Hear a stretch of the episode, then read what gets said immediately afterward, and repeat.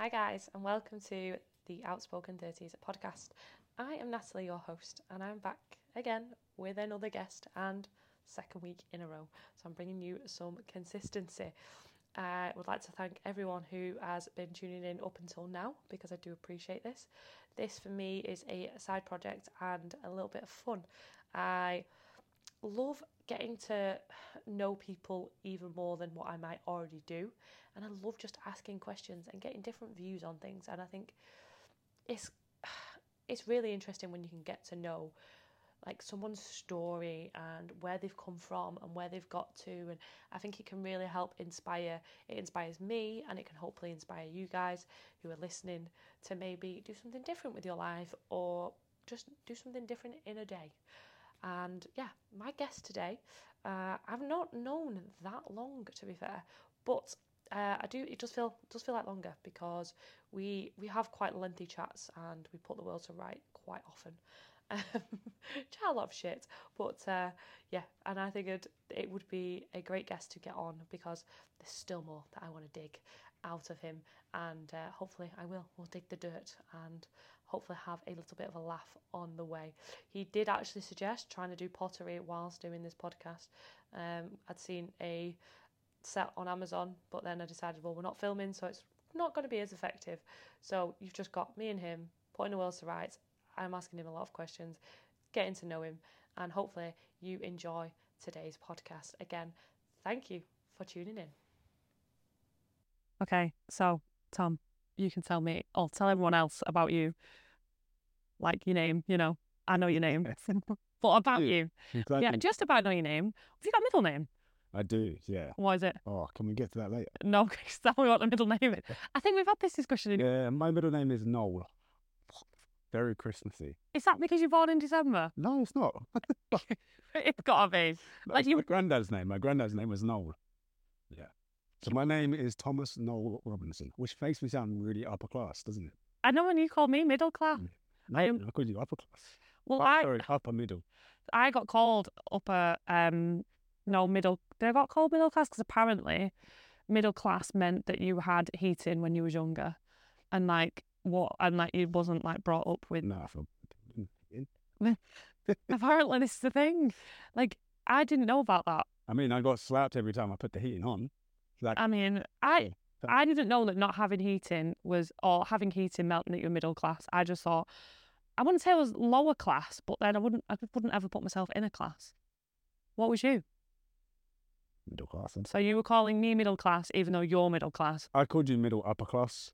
Oh right, Or okay. upper middle class. I'm definitely not upper. Mm. I'm, I'm as far from Yeah, upper as it can be. inside. I mean, right. Let's be honest. Who? In filtered water, filtered water actually, that, with cordial. Because of cordial, and you called it fucking clothes maiden. They, that, Oh, this sounds it's, it's a northern. It's a northern thing. I mean, it sounds more upper class to me. It's not. It's not because even Maiden, maiden. See, whereas it's just an era, right? Well, it sounds posher. Era, clothes maiden. I think Era sounds posher actually. Ah, No, I it said does. that's as common as I could. The thing is, you haven't got a common accent, whereas I have. So I sound lower class, whereas you sound upper class because you so like you've got this posh southern accent that like belongs on the fucking radio or something. I've got like a a mix of accents, a little bit of London in there. Most of my family are Cockney. oh, well then, There's what Suffolk? I thought it was Suffolk. No, no, we're from London initially. So I was born in Enfield, so North London. I lived there until I was like seven or eight. And then I lived in Norfolk for like six years. And then I grew up like the most of like, my life in Suffolk. Suffolk. All the ox. The ox. Ox. Uh. Except oh, oh, isn't an uck, but yeah. Still. Oh yeah, well, they ignore it. How long do you live in Douglas? It's folk. Folk. Suffolk. Folk. Folk. Yeah. Suffolk. folk. Know. See, I didn't know that. That's why you said you've not you've not quite gained the Mancunian twang. No, because I'm, I, yeah, I've gone from like very strong accents, obviously Cockney, Norfolk, and What, Suffolk. what's a Norfolk? Norfolk. Norfolk. Norfolk's kind of like, uh, it's a lot more farmery.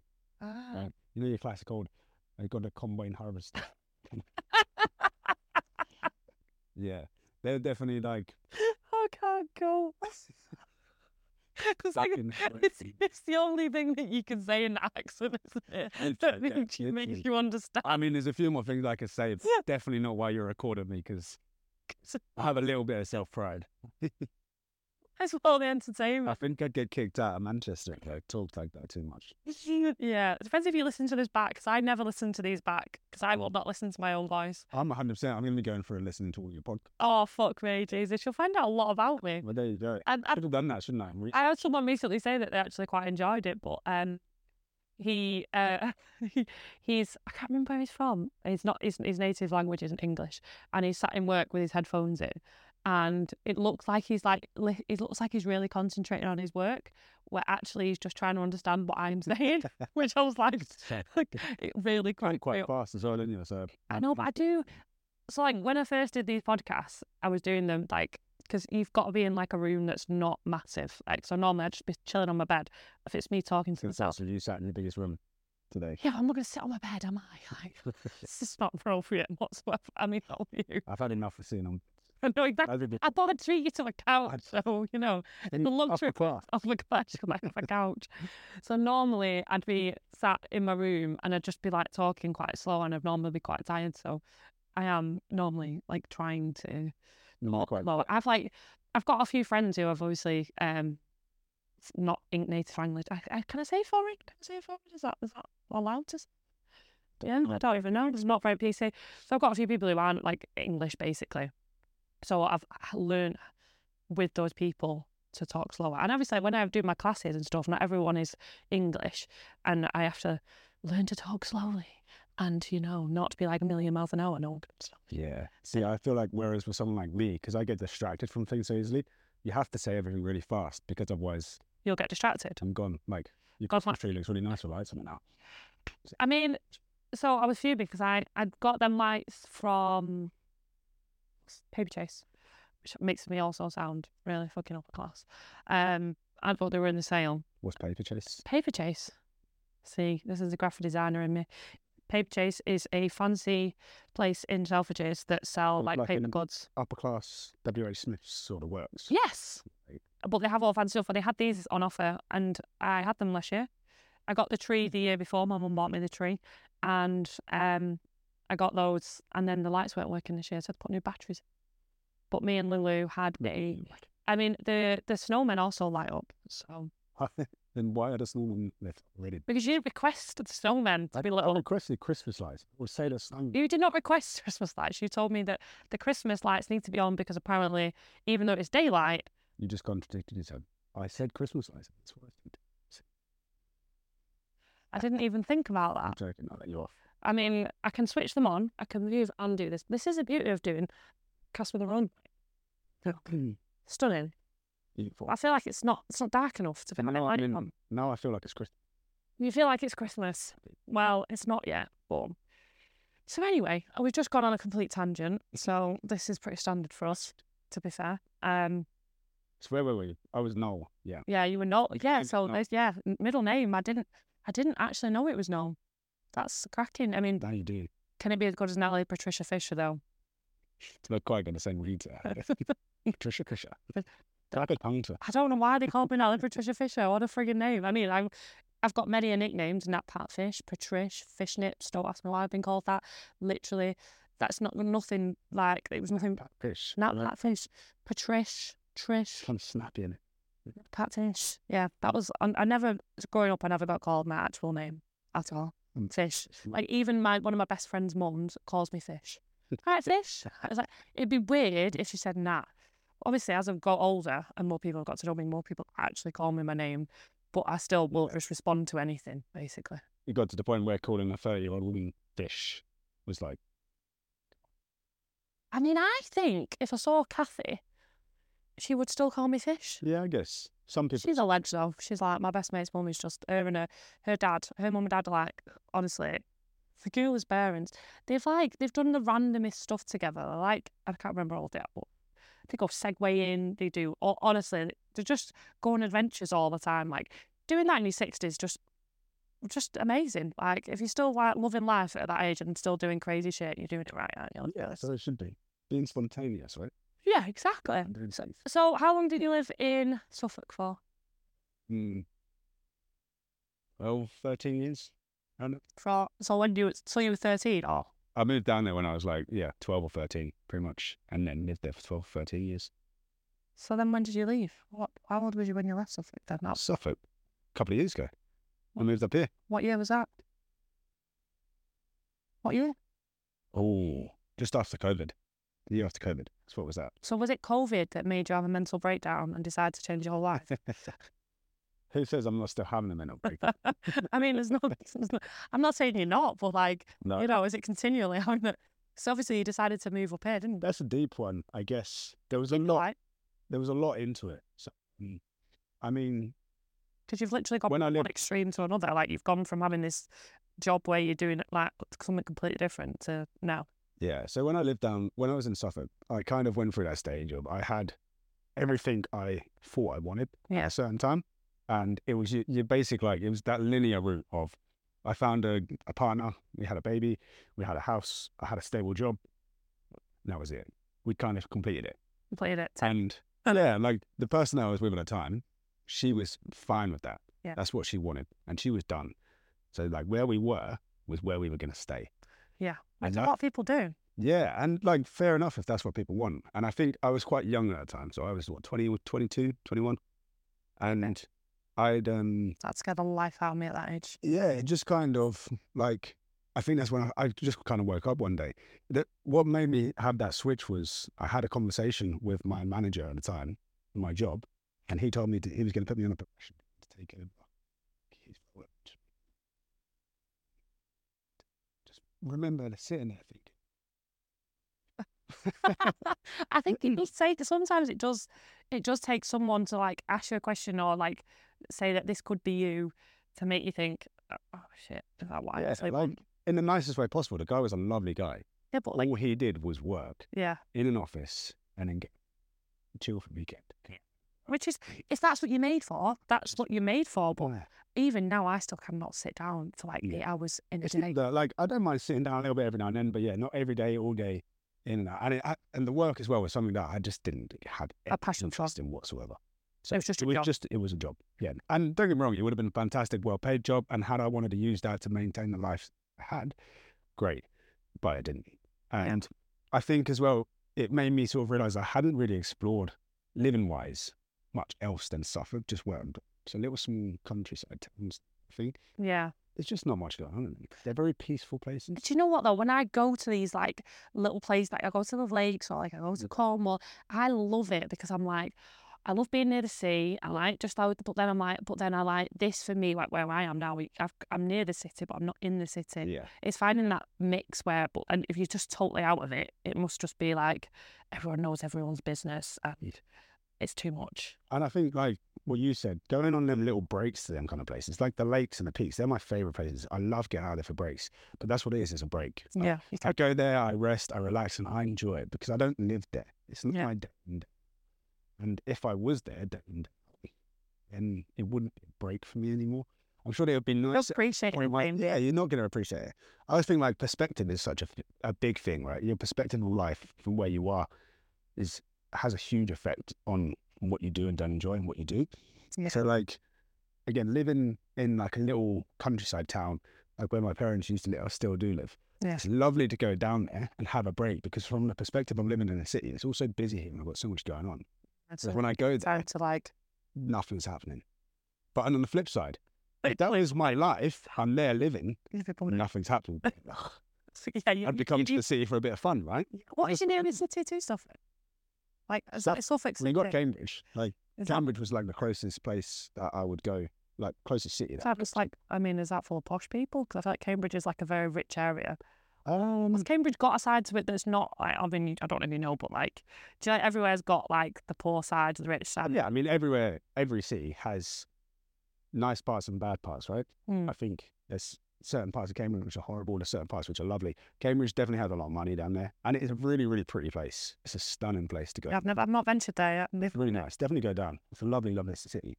But um, and there's quite a bit going on down there. But um, Manchester. yeah, I don't know what it was about Manchester. Maybe it was just a complete flip to what I I was used to. That is It's like a small. I think like for me, Manchester's like a small London that's not so intense. Because like I think London is so intense.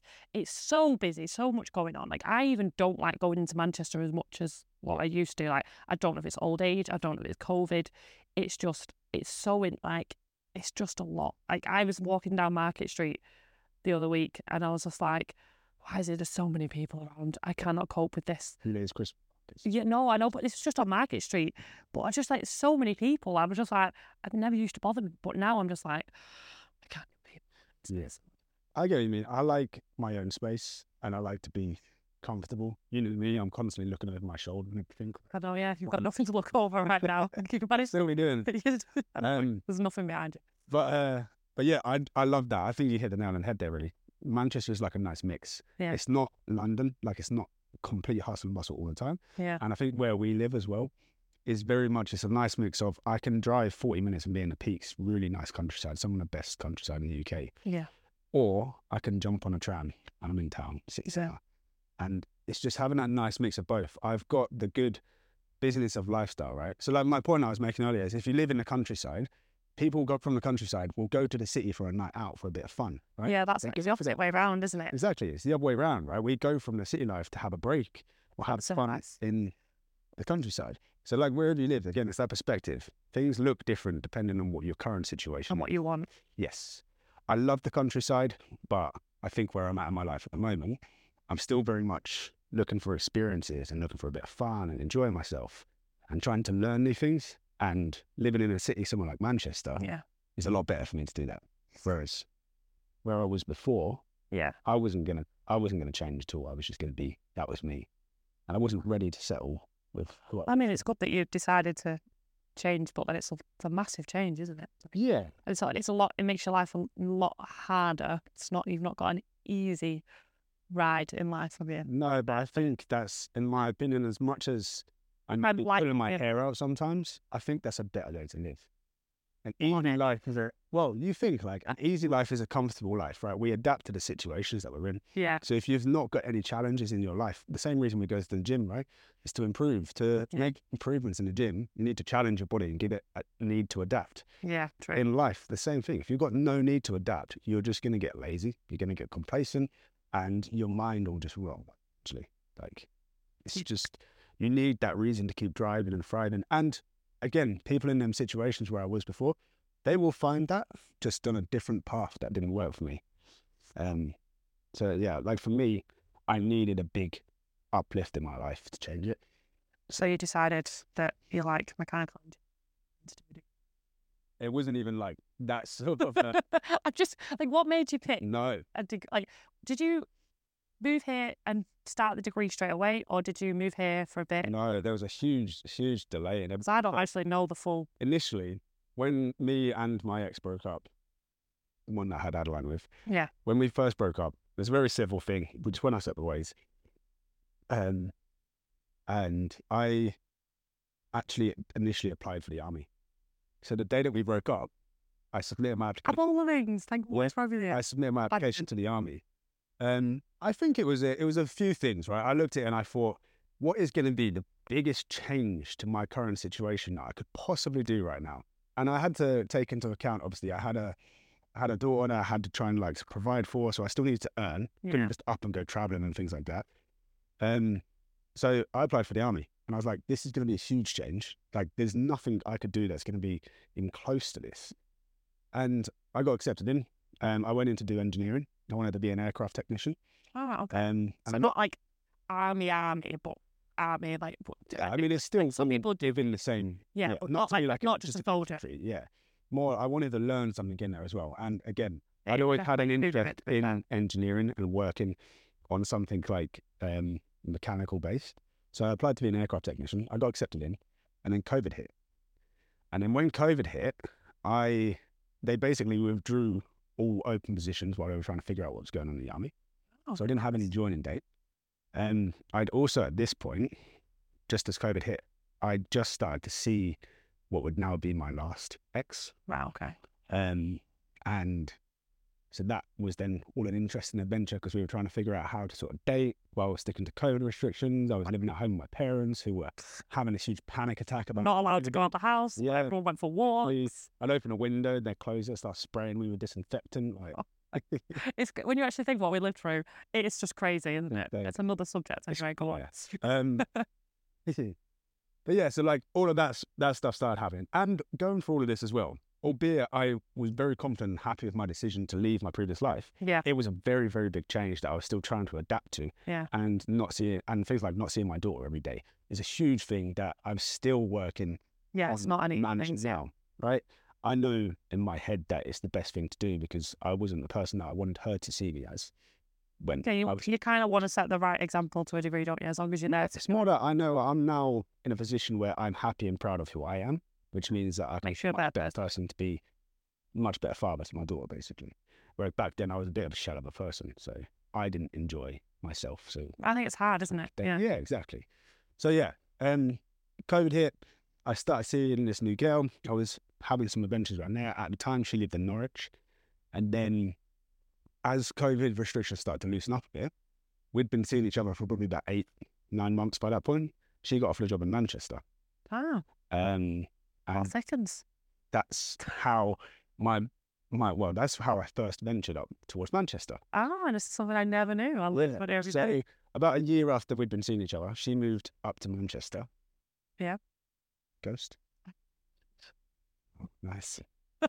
she moved up to Manchester, um, and I done this crazy thing of where every other weekend, or pretty much every weekend, I was driving up to Manchester to see her, Oh, fucking hell. staying there for a few days, and then driving back down. Obviously not sustainable. No, not Um, every weekend. It's knackering. while all this was going on, I was fortunate enough that in my last job, the job, the role that I did was quite a unique role and it was an independent role as well. And COVID had put, been quite a nice blessing for me in a way for it because they just put me to completely work from home and independent working. So you were still not in the in the army job? Is this a different job? I hadn't been given the army job So yet. you were still at your other job? So all of it, through all of this, yeah, I was still working for the insurance company still, just doing work from home, independent working. And I'm really good friends with my old manager. So he kind of, he knew that I was phasing out. So he just kept me in as long as he could, So basically. good. Um, so yeah, I was still earning good money that afforded me to be able to go and do all of this stuff. Um, so yeah, I kept on traveling to and from Manchester. We did that for some time, and then eventually it got to the point where it was like, right, if we're going to continue doing this, I need to move up to Manchester because one, the distance of living two, two separate lives was putting stress on the relationship. It's hard. Can- Travel like that, I think is And you were doing all the traveling as well. yeah, and I think it was one of them situations where when you travel that long to see body, see somebody, you build up like an expectation in your head of like you really want to make the most out of that time. It's not like you can really just chill. You kind Yeah. of got to make the most of it and do. Whereas Yeah. for them, they've just been working a week, they're back home, oh, let's chill this weekend. So like we were very two different mindsets, and it, then that was causing clashes as well. So, and I think amongst other stuff, yeah. So like the answer to that was I needed to move up to Manchester, or we needed to call it quits. Okay. And so I was looking at my situation. I was like, right, okay, Manchester, that's an option. I really like the city so far. What other routes could I go down? Because I hadn't heard anything from the army again for like four or five months. Everything happens for a reason. So I was like, where do I go from here? Because I can't just wait for the army forever. It'd been like a year and a half since I'd applied for it, and I was no further to get into it. So I looked into university, and that's when I fell onto the mechanical engineering degree. So into it.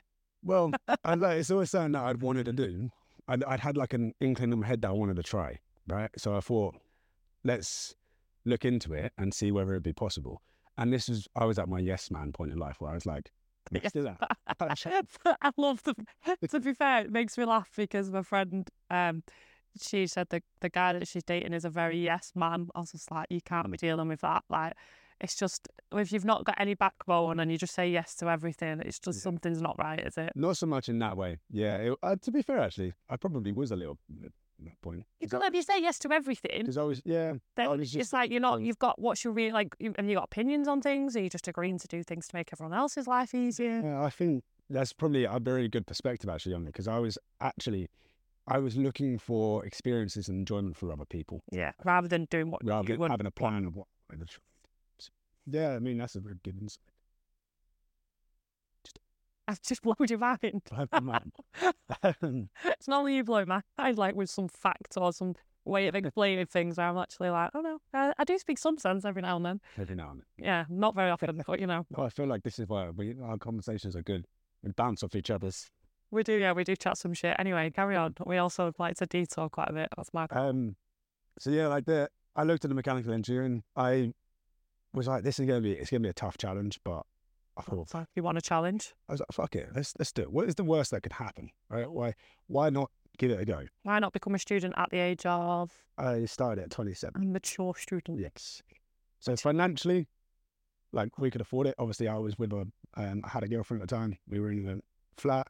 Um, we had her income. We had my income.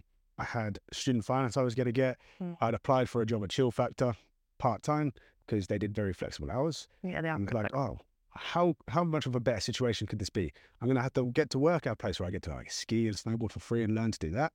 I'm going to be a student, like enjoying the city life kind of things and like life. and the fun relationship. So yeah. Um, in this time that I'd applied for university, I realised I didn't have the right um, qualifications for it. Oh, So I had to go and do an access to higher education course before this. why did you not? What's it like? You didn't have A levels, or No, did you not get any? Did you not have any A levels? no. The day I finished my GCSEs, I went and started a carpentry job. Did you not know that you need A levels to go into university? Yeah, uh, yes, but Did you think you could just skip the whole college? I was thing? kind of like, I'm, I'm like 27. I was like, maybe they're just overlooking us. I just overlooked the fact that you didn't do any A I levels. like, I figured it out. I figured it out. special. So I contacted them and I, they were like, there's two ways you can do it. You can either do the foundation year, yeah. uni, and we'll take you on with that, or you can just, so actually, yeah, to be fair, college, waste time. Didn't even need that. When I called them, they were like, you can just do Why foundation year. Don't have to do it now though? Like kids have to go to college, I mean, they? You have to stay in education until you're age of 18. I think That I'd be, if that was me now, I would be fuming. that could be like an apprenticeship, I think. it doesn't have to be like Yeah, I'd rather. I wouldn't. I did an apprenticeship. I could not stay in school for that long. So um yeah, I called them. They're like, yeah, you can either do a foundation year or you can do an access to higher education course. Both of them they still cost, so you have to get funding for it. But the foundation year was like three and a half grand, whereas the college course was like a grand. So I just did the college course, Yeah. and it was really good to be fair. Good for a year. Uh, yeah, like seven, eight months. Um, and that gave me all of the qualifications I needed to do it, and then I got accepted straight on. Was that easier than the degree that you're doing now? I'm guessing. Um, not necessarily. No, I'd say actually it was a lot harder. Really? Well, Yeah. shorter or it was a lot more condensed. And I think, like a lot of people say as well, the jump from GCSE to A level was like is a lot harder than the jump from A level to degree level. was you good at school? Like, Yeah, was you a bit of a geek? I wasn't a geek, I'd say. Was you I was one of them kids that was like, I was, bit was clever? yeah, I was one of them annoying kids that was just like naturally good at most things. I just, I remember when you said this to me. I was a potential. I could just do everything. Yeah. Just like, oh, really? You sound like such a knob when you say that. But I, I was one of them kids that like I didn't have to put that much effort in, and I would leave. Okay, so for example, with my GCSEs and stuff like that, I left of like twelve or thirteen GCSEs because I did like block Yeah, module did- weeks, uh, like three A's. Is it any A stars? Bs. Because remember, do you remember when it was? Oh, I got a- my I was doing BTECs, I got distinctions Oh, I got a distinction. CT. because I had um. Distinction star. I didn't know that was a distinction thing. I thought distinction was like equivalent to four GCSE. Might have completely made. E. I think you've definitely It had. was distinction, but it was like top mark basically when I done it Mm. because we had an engineering project at our, at our school, and uh, I really enjoyed engineering. So yeah, I put all of my effort into that and got distinction in it. So yeah, fair enough. I mean, was you well behaved in school? I wasn't badly behaved. I was a cheeky kid, but I wouldn't just like. pushed it, but without pushing it too much. Yes, yeah. I never got like kicked out or anything like that. But Did you fancy any of your, t- uh, your teachers at school? mm, No. Mm. It's disappointing. I fancied one or two. One of them was a PE teacher. I think he's where my uh, obsession with quads came because he had beautiful legs.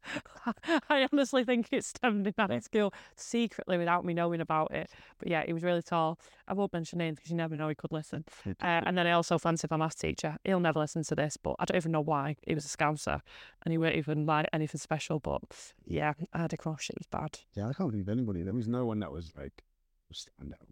Did you did you date anyone in in high school? Did you date like did you go out with people from your school? Yeah, I was like a serial dater. Which you obviously you've not changed then. Um, yeah. Again, this is the longest period of time in my life that I've been single. So like, when was that your first girlfriend? What age? Was you about five? When you told me, Because I swear, Yeah. my um, my is it is it Orlando or is it Callie? No, Callie, who's five. She's got a crush on. She's like, I've got a crush on. I don't even know what his name is. And she's like, I'm like, you're five years old. Like, I remember always having a girlfriend. I don't remember a time when I've not had a girlfriend as a child. Like even when I was like really little, like I'm talking about, yeah, probably like four or five. I like my best, our family friend. Yeah. They were, um, my mum's best friend had a daughter called Jessie. She Yeah. was the same age as me, and I remember me and her always being like together. together. Yeah. Yeah. So you just had like a best girlfriend. I think that's what it's. I think when you're growing up though, that's like having that mix of like girl and guy friends is great because you kind of get both ends of the Yeah. the scale. I don't think I know. I had a few guy mates, but not really. I didn't have a boyfriend until like 14, 15. I remember always having like, I, it's it's weird though, because when you're in like primary school, for example, your girlfriends, then your partners are not like serious. They're just it's just fun, isn't it? I, I remember, yeah, just like dating a different girl like every week, just because it was like just what people, everybody was dating everybody. That was just like what you did. And Just dating everyone. high school, yeah, I remember like my first year of high school, I had like Year seven. in year seven, I had like three serious serious girlfriends At once. in my first year. All right. Not once. Just like one a month. No, I never. We called it two time and oh, never, two did- timing. Oh my God, yeah. You two timing on me. never. Oh, oh my god! I mean, what you're four years younger than me, aren't you? You make me feel old, but there's not much. Like you're probably still in that era, like the same style of school. Because obviously, like school now, you've got like grades of like one to ten and stuff like that. It's complete. Gee, I could not be in school now. Could you imagine? Like gee. when I was in school, I think oh, I don't even. think- We just about got mobiles. I had the oh, what was it? Sure, I had a Nokia. So I had the black and white Nokia. I and this is really showing my, like my age. I can't even remember what model it was because remember it was like thirty five ten. Like they all had the. I don't know where they made these numbers up, but then I remember I got um. One of my phones, my uh, cousin threw it in a pool. I was fuming. Tried to do the whole rice trick. It never worked. And then I got this flip phone where it had like the screen. It was tiny. It turned into a mirror. Like I was obsessed with that. Like was that the little Samsung? no, it was a Sil- Siemens. It was a the Siemens silver one. It had a poppy on the front, so it was pop. oh, uh, but then like flip phones, I think I ended up breaking the flip phone because like flip phones have kind of come back again now, isn't it? Weird how like everything kind of does a full circle and comes back again. Like there's, if you look at Husner's like phone, it flip it folds in half. Have you seen it? Have you Do you seen? mean like the? I think I do know which ones you mean. Her phone folds in half. Yeah, it's weird, but like it's weird how. It was quite like it was like a gimmicky thing, wasn't it? People like the Yeah. flip to answer. Do you ever remember the Nokia one that was a slide down? Some My dad had that. Do you ever remember? Um, Sony Ericsson's one of my ones. Um, so He was so- Sony. Eric- Actually, I think my brother had a. because they were the ones that had like the MP3, so you had like the music. Do you remember? Do you remember doing the making your own ringtone? That was oh, and the internet back then. Oh God, kids of today do not know the born. Like I try and tell, I try and tell my nephew, right? Honestly, I was like, you do not realise that we had to wait for the internet, and you couldn't be on the phone and the internet at the same time. That used to be a thing. I don't know if I'm really showing my age here. I remember, yeah, I remember being on like And it'd be like, ah, ah, ah, or working something on my computer, and then someone would like pick up the phone and it would just stop, mm. and you'd be like, ah. What you doing? Shut up, mum, are you on the phone? Yeah. You know, know. it's called. I'm trying to turn. Did you ever have a webcam? I know that sounds Yeah. yeah, Like, so you just like Yeah. do videos with like your mates on like, like I used to spend hours. Like, bear in mind, I lived at my mum's and I used to go to my dad's. So I used to walk to my dad's. It wasn't very far. It's about a 10, 15 minute walk. And I'd just go on my dad's computer just to go on MSN and just chat shit. And like, do you ever remember changing your name on like Oh, I MSN did it. and just like, and then, My name was like this long. I did you ever- every week. but did you ever do the I'm gonna so someone notices that you're online, sign out, and then sign back in again? Or was that a girl thing? That was a girl thing. So then you'd Not when you of was too cool for it. So you'd be like, right, well, so and so's maybe they've not seen that. So I'm gonna sign out and then I'm gonna sign back in again. Did it work? I think it did a few times, yeah. That was a classic. But yeah, I, I had um I remember like having a sly little webcam, but like I swear my dad didn't know about it at the time, like hidden. And like I'm in the office, like on the computer, and then like your dad comes in, my dad comes in and I'm like hiding it so but when like you can kind of semi see my dad on this honestly. I, I would go back to being a kid when I was a kid over being a kid now. Like, there's too much technology. Like, even though like it was shit technology when we was kids, it was it was great. Like, I just I don't know. I, I don't know. It's like it's one of them things, isn't it? Again, what I said earlier, perspective is ma- is everything, right? Yeah. So like our perspective of children's experience nowadays is terrible because we don't live in it and we don't understand it fully. We haven't grown up in it. But the same way when we were kids, our parents used to say the exact same thing about us. They were like, "Oh, Yeah. see, none of this shit was wrong with us." And the same thing when they were kids, their parents would say the same thing. But I Everything is think technology though is like it's great for kids, but it's also. I think it's because my window open. wasn't delivery guy. Oh, was it? Yeah. Um, so I got of the window open.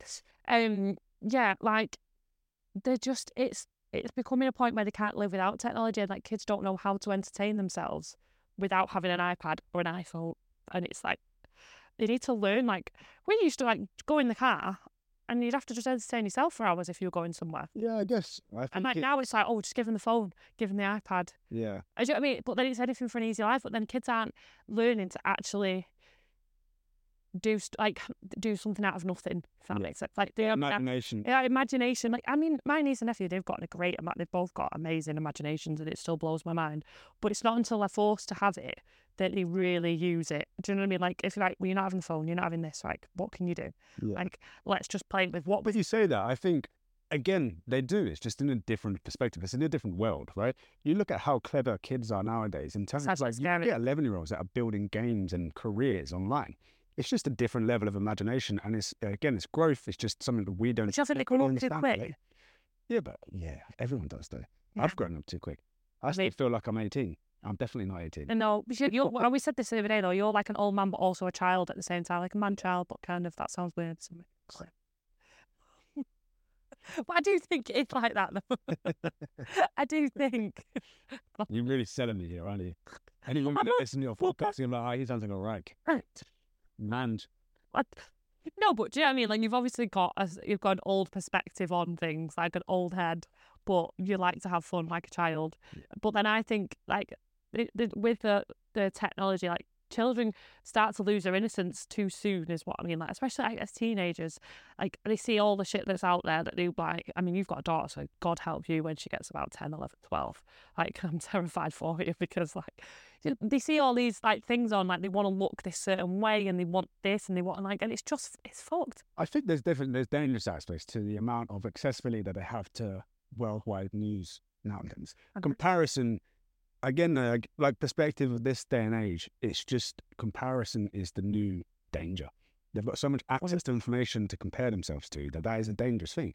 But then again, if you look back like 20 years ago, lack of knowledge was the danger.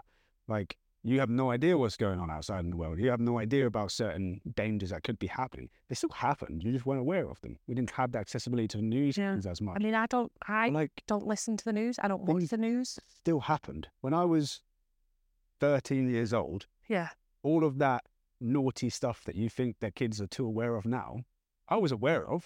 yeah It just wasn't so apparent to my parents that we were aware of it because it was Ah. all over social media with mum Yeah. talking about it in Facebook groups and stuff.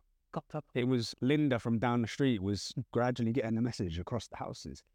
Shit was still happening. People Oh, still you, doing you remember back on the day when you'd like knock on for someone? Do you remember Yeah. those days? Like I was gonna go knock on, like because you didn't have a phone. Like I remember, like, do you ever remember there was a limit on the like? This is a bit further now, like 'cause this is a bit older now. When you'd ring someone and you were allowed sixty minutes for free, like it wasn't, it didn't add on to your like call time. Do you ever remember that?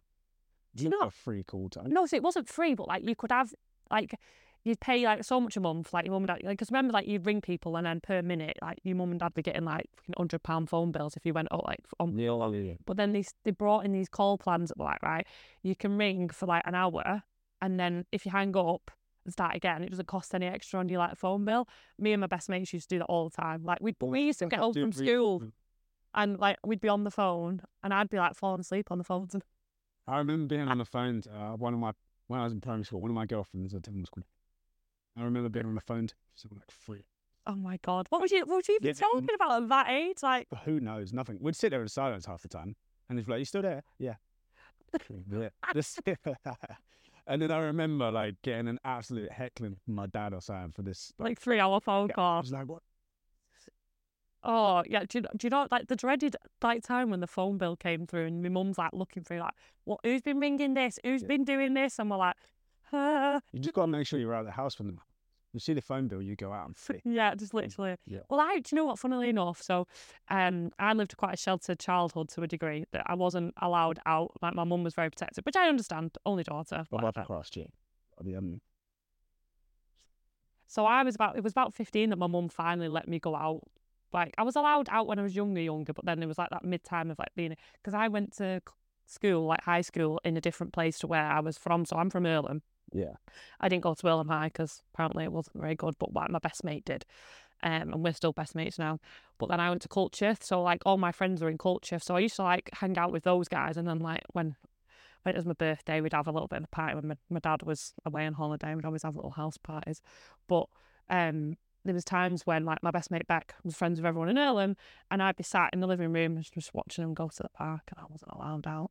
I was very sheltered to a degree, but like it's finding that fi- fine balance of like it's good to obviously trying to think of the word like discipline children and like not just let them roam the streets and but then at the same time then it can have the opposite effect when you get older because you're like well I've kind of been reined in for so long now just be like I'm not blaming that's why I'm not meant that's not why I'm mental but you know there's there's numerous reasons why I'm not right in the head Yeah, it's a tough one, isn't it? I think parenting is, in many ways, it's an impossible task, but at the same time, it is isn't it you're basically trying to not ruin a child's life well, like if you ruin if you fuck that kid up you fucked it up as an adult I think it's one of them like catch twenty two. The more you try not to do that, the more you're gonna do it. Because you're gonna like you're gonna barrier and barrier Yeah. it in so much. Like you can give a uh, there's no right way to do it. Right? There's no right way to do it. no What I do as a parent versus what neighbor Leslie does as a parent.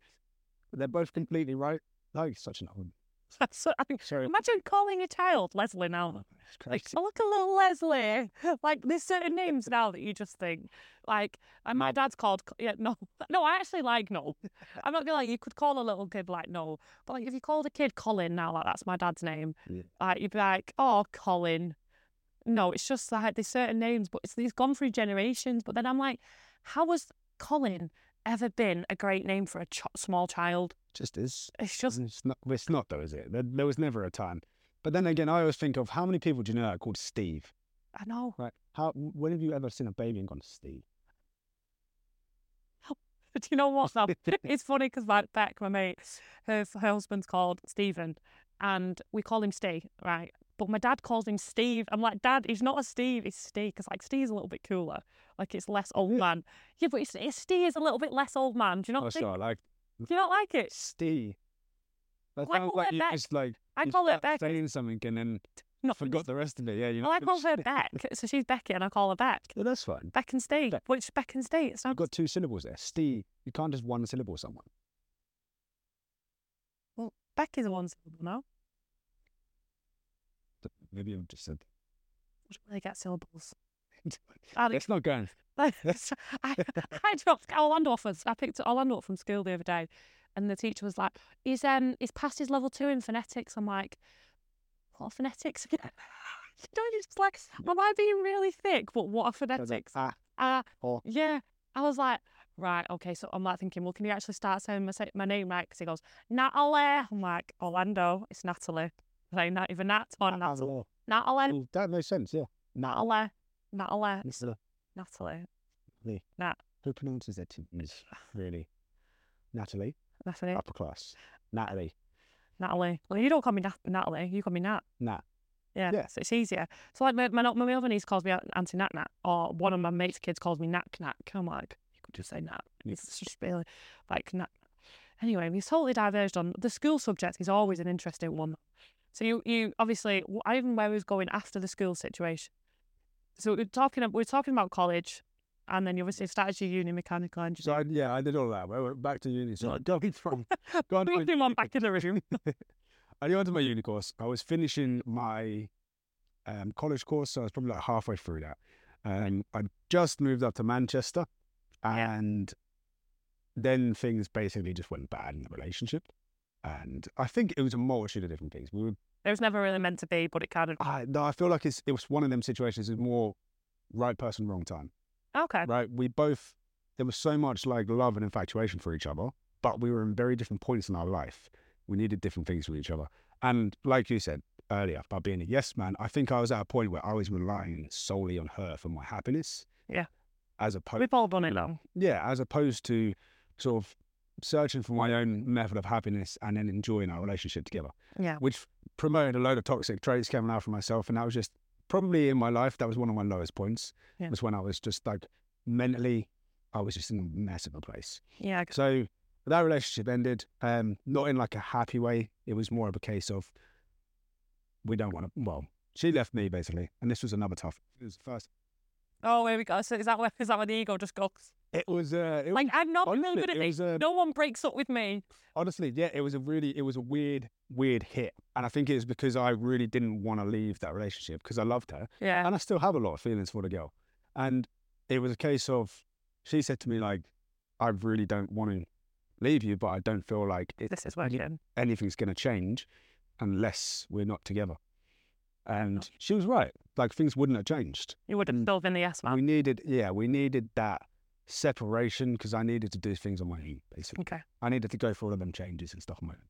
Which again, as hard as it is to deal with that, the bad thing is, and I hate saying this out loud because it makes me feel like such a shit parent, but that situation was a lot harder on me than leaving my house daughter and previous relationship.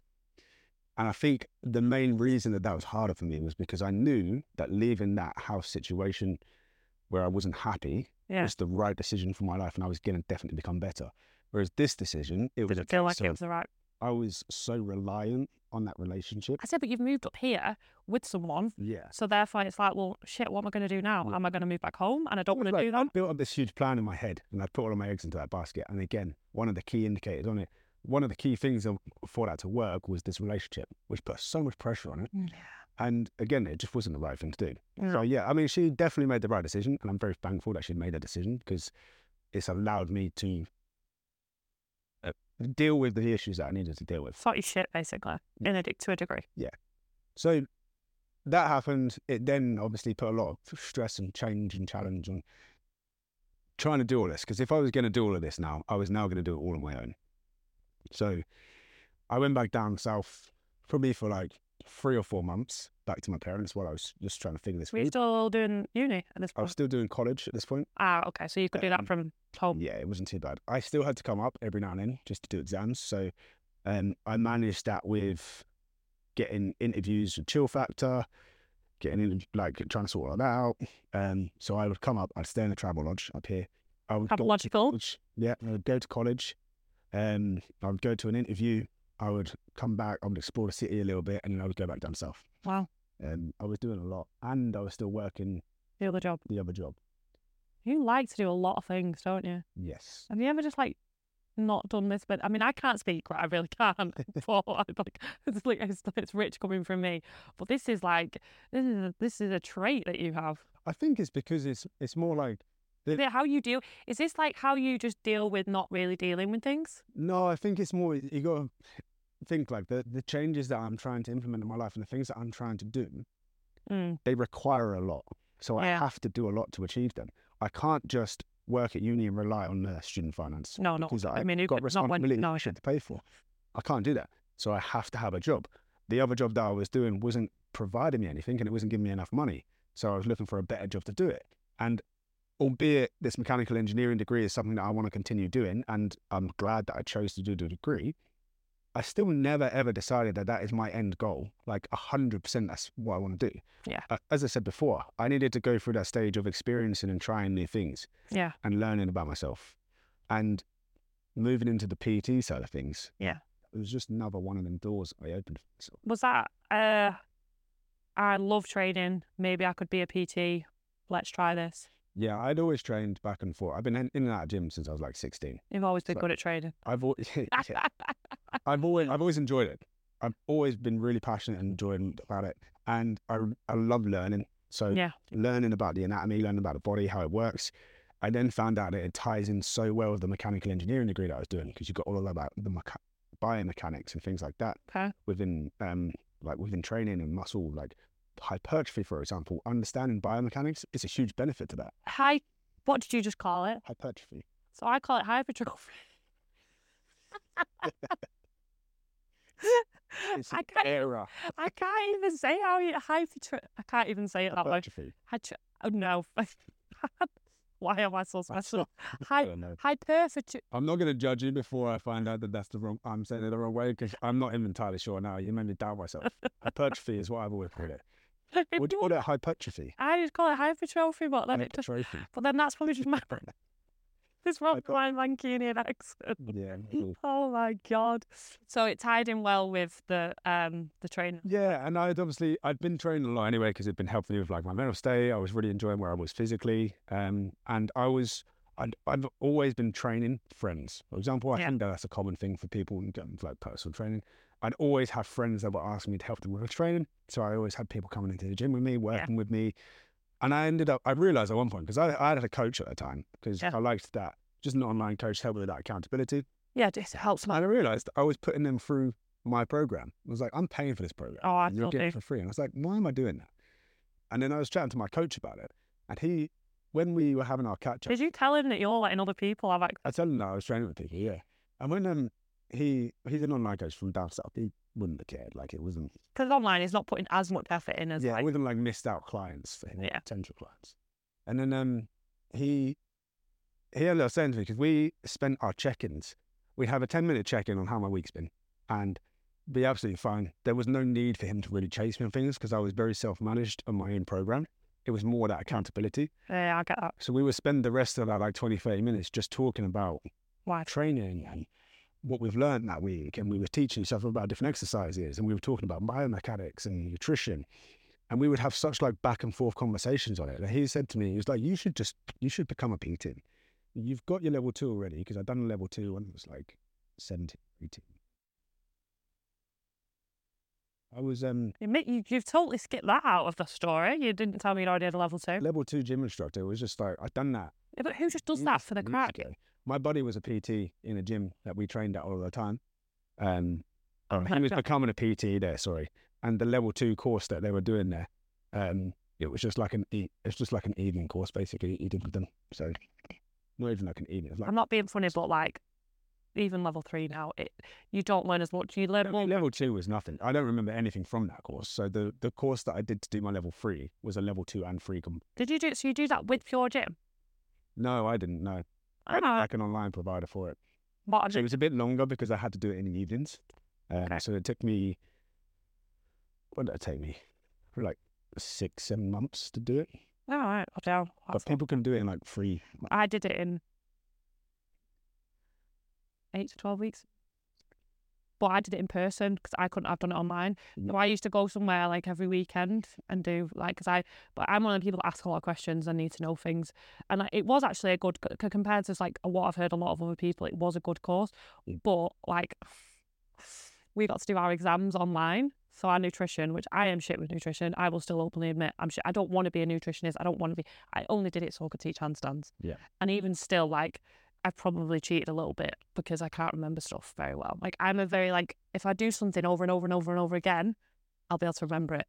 Yeah, I, Like I was exactly the same. My exams were online. Mm, It's the same.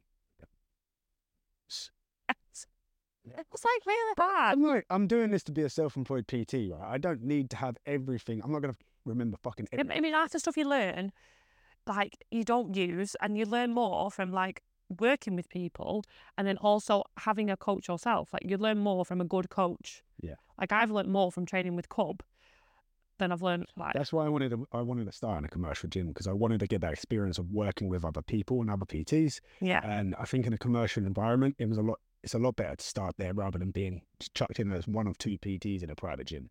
Yeah. It's a lot more of a friendly and inclusive environment. You know? And you've got more chance of obviously potentially getting clients as well. I mean, it's hard, isn't it? So, yeah, I mean, like my, I'd say I learned a bit from my course, but a lot of the information I kind of knew a lot of it already anyway. Yeah. It was more I needed a certificate to be able to do it. to get insured, That was pretty much what it was. just to get the cert. I later found out that people, um, I know coaches that don't even have level threes. They've just printed certificates, and the insurance company that most people use, I'm not going to name names, just accepts them. They don't. Really? They don't check. Do you not think it's? ex- I think insurance is. ex- Mine's about hundred and freaking God knows how much. A cheap. year. Insurance is like thirty pound a year. Oh, no, mine's more expensive. Than that. Wow. I don't know if it's. Pure yeah, Gym use are like it's like thirty. Or it might be just because it's with Pure Gym. I don't know, but it's like thirty for the year or something. What? It's well cheap. Oh, mine is not that cheap. I'm fuming about that. It might be because it's with Pure I don't. I don't know. It's because I've selected so many different kind of activities Yeah. or what. But yeah, mine's not that cheap. I mean, it's months. Yeah, I know. Yeah, as I say, I know people that have selected. Literally, they've they've got like a certificate online, and they've just like edited the name. Well, for what I'm teaching with handstands, like theory, like you don't need a qualification. But there's of yoga teachers. But then I'm like, but I want to have some credibility. Yeah. But like most of You the need it like you need proper Basic. certification for depending on different places. The thing is with it, there's no strict governing board on it. Mm. There's no to be a PT you have to have this. It's a is, case of is it not? No. there's most gyms will have a a base requirement they want you to have. So different ones are more strict. For example, Pure Gym very lenient. They'll pretty much let quite a lot of people go there. Virgin Health, they're they would be a lot more like they will check through your qualification. Did you apply to right. a few different places then? Yeah, I was going to go to Virgin. What in the Quays? Yeah, so I was going to go to Virgin, and then I went down for an incident. Questionable there. I've heard about bit weird. Bit I didn't like the staff, if I'm honest. Oh really? Yeah, some of them were. I didn't really like the. They felt Why? more like they were going to be. The PTs felt more like a. I don't know, like a spin instructor or something like that, rather than a PT. I just didn't, didn't vibe with them. them. Whereas the people I already changed, trained at Exchange Quay, um, and I really enjoyed the people there. So Oh, because I never seen you training in there beforehand. I think. Then I, I'd be a late night for me, so I used to train well, I, I went through a phase of training at that time. I was there from till fucking half twelve the other night. Um, crazy fool. But before that, I used to be in Flex and Tone. So I was in, and then I just, I don't know, I just fancied a change. Like I think sometimes you just got. Before that, I was in Eccles gym, an Eccles Pure gym. Yeah. And I gained a stalker, so I had to leave that gym. Understand? Um, and it's that? you know. No, but I mean, it's an all right. It's all right. The one in Eccles. Have you ever been? It's it had aircon, which you know, in summer, considering how crap the aircon was in Exchange Quay, Yeah. it was good for that. But I never, obviously, I wasn't. I just stuck with it in the Exchange Quay because it's bigger. There's more space for handstand. Oh, it's honestly right. It's one of my favourite gyms I've ever been to. And I think it being such a nice gym, and you've got to give credit to the staff there as well. They're really nice. yeah, there is this such a good group of like mm. PTs in there, and like people who work there are nice. And I think that whole community kind of, that's what really got me back into training properly. Um, and yeah, made me think, okay, yeah, I'd actually, I'd love to be a PT. So yeah, I'd done like, while I was doing my uni course, I did my online course in the evenings to become a PT. Because Learning, learning, learning. That's it. And the way that I looked at it, I was like, this is another door that's open for me. I can do this flexibly alongside my uni course. Yes, again, it's going to be challenging, but I can do it. Um, and then once I've finished my uni course, I've got that choice of then can I either continue being a PT or I can go down a mechanical engineering route. I can see which one I'm preferring more. At the moment, I'm loving the PT side of things. Yeah, you did say this to me. He was like, Yeah. "Have you backed down from your I want to quit uni phase?" Yeah, again, I think in every every situation when you're putting yourself through a challenging situation, have moments where Yeah. Mm. I don't quit easy. Like, like I have to really, like, it has to be really like this is going to benefit me more than it's going to be, and to carry on to quit.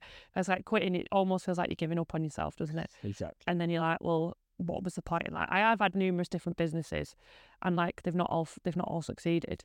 And like just stopping them, I've carried them on just for the sake of not giving up. But then I'm like, well, I'm not really getting anything out of it. So why am I doing it? If that makes like Yeah. so carrying quitting a few things sometimes. And it's like I had a client years ago that was one it was one of like my first clients when I went freelance. And I had to tell them that I wanted more money. And they I think I, I discussed this in the last podcast. I wanted more money and they didn't want to pay it. But then I was like, well, I can't do work for you anymore then. Like, because they was like, well, we'll pay, we'll just add more hours on. I'm like, well, no, because you're not understanding that I want more money for the value of my time, not to add more time. Like, that's the way I work mentally. So I had to kind of split away from it. It's the way it should be, yeah. But then that was the best decision I ever made because then I got more clients and I've been I had more freedom because like they were that kind of client that were like, we need you this then like you know at the snap of a finger, which I don't want to be. And like I've left the the world of working for one person. I left that. I'm working for multiple people in my own Yeah. time when I want to do it. So You're now working for yourself, aren't you? You're not working Yeah. for a company, you're working for yourself. yeah, and you, you do have more freedom, but More responsibility.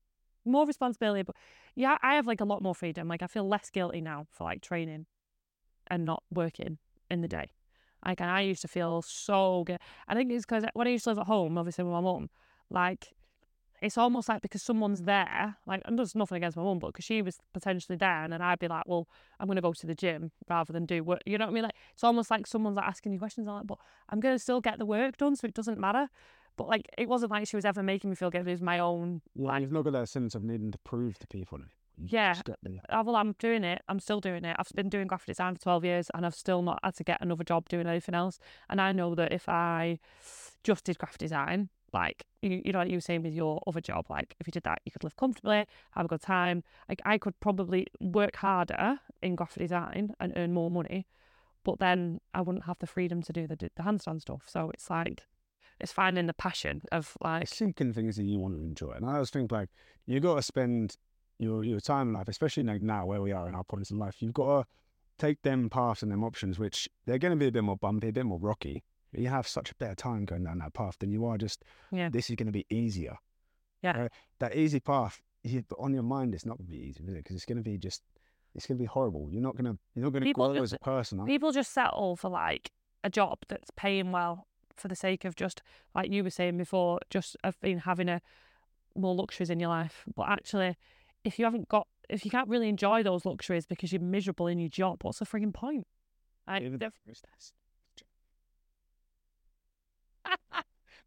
I would say you're more irresponsible than me. I feel like I'm like I'm about four years here I've got a little bit more responsibility of like I mean I've got a couch so You do have a. you, you do Well, in in es- in essence, that's because I'm being responsible and staying in the cheap ass flat. Yes, for now, until you decide to be irresponsible and then go for a bigger flat But That more again money. is another. It's a move to better my situation because Yeah. box is not sustainable. No, I mean, I don't. I at one point I did look at house shares, and I actually think now, like, I think I'd struggle to live. I'm glad I done. I'll tell you what, I'm glad I did. Yeah, because you make the thing is you'll make friends. So how did? Yeah. So when you obviously split up with your ex, you end up going. Did you end up going straight into a house share? or- Uh, so I went back down south to live. oh yeah, you went down south. months, and that's when I looked at how will I move back up here. And at that time, because I was still earning good money from my other job that I was still doing online, I knew I was going to have to leave that when I started uni at the time. Mm.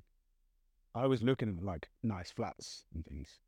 I'm very glad that I didn't make the decision. I could have afforded to move into a nice flat. We couldn't afford to live there. I, I wouldn't have had the freedom to have changed up my situation and to do what I'm doing now, which is PTing. Yeah. Um, so moving into a house share as well, I met some amazing people from. I say that I've met. There's three people that I've met from there now, and now to be life- lifelong friends. No, that's good. So Really- if it, the house share that you're in now, you said you've been in a few years. Is that the one that you've been in since you've been in? Man- have you been in another? that was the first place that I moved up to in Ah. Manchester. Okay. Essentially, since then. So um, I moved back straight up into that house share.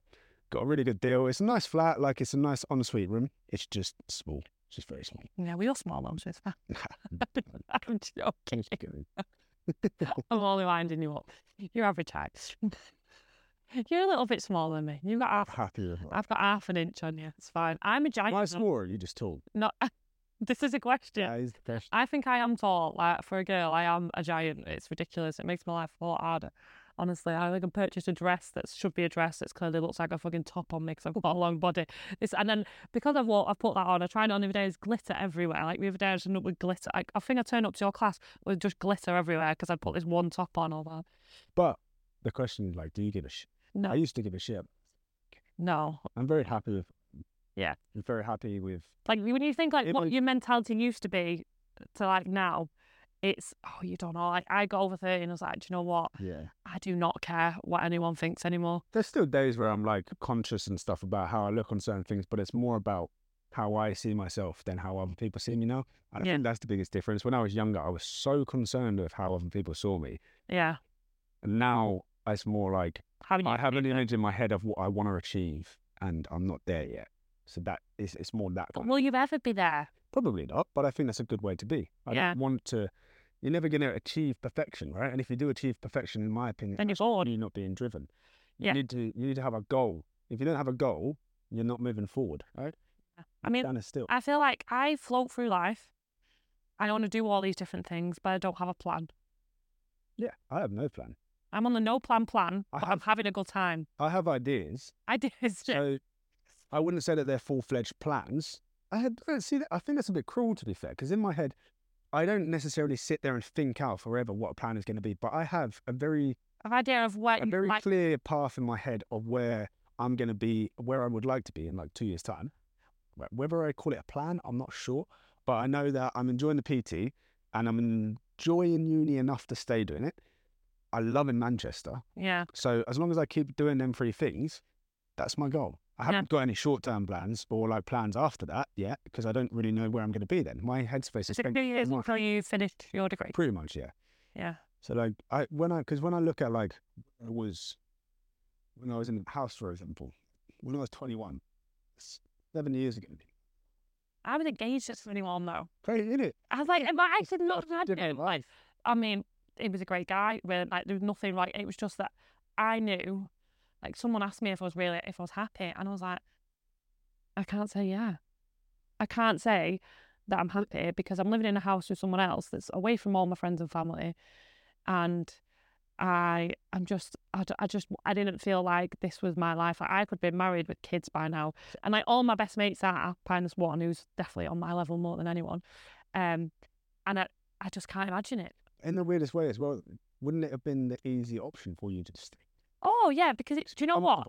Because then ever since him, like it's just been one dickhead after the next. like, well I'm not saying like the people who make that easy decision to stay now it's not necessarily wrong if you want that easy life and that Yeah. can work This I'm just trying to be nice to people who are just settling. yeah exactly like But, they're, uh, they're like all my best mates, like they've got good relationships, they've got that happy family life, and that's what they want. And but they, I mean, they're still out going out and doing things together and having a good time. Like I, you know, they, they, it's working for them. yeah But then, like for example, my best mate Beck, she's obviously she's not got kids yet. She's potentially thinking about next year. But then she's almost having that thought of, well, but we're still enjoying our time together. And it's like once you have a child, I mean, mine she's. Obviously, you've obviously your life's a bit different. But if you're in a relationship, you have a child, your life is then about that child. And kids are great. I freaking love kids. I've got nieces, I've got nephews. But I'm like. Last night, I, I kind of literally did not want to let my nephew go because I love him. Like I was like, I'm loving this cuddling, but at the same time, I was like, but now I can go home. Like I was like, I don't have to wake up to a child screaming. I don't have to, I, and it's great. But then I'm like, but then am I ever going to wake up and be like, you know, let me say that people go through that phase of like, now I want kids. Yeah, not quite woke up into that stage of my life yet.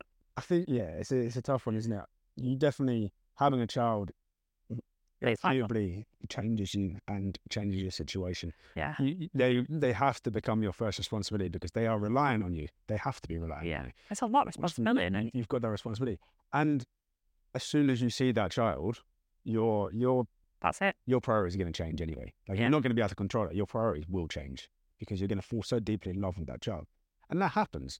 And like in, I know it probably doesn't sound it, but like the things that I do, I still have my daughter in mind in everything that I do. She's the first one that comes to mind, and it's more about maintaining myself. This goes back to the parenting kind of thing.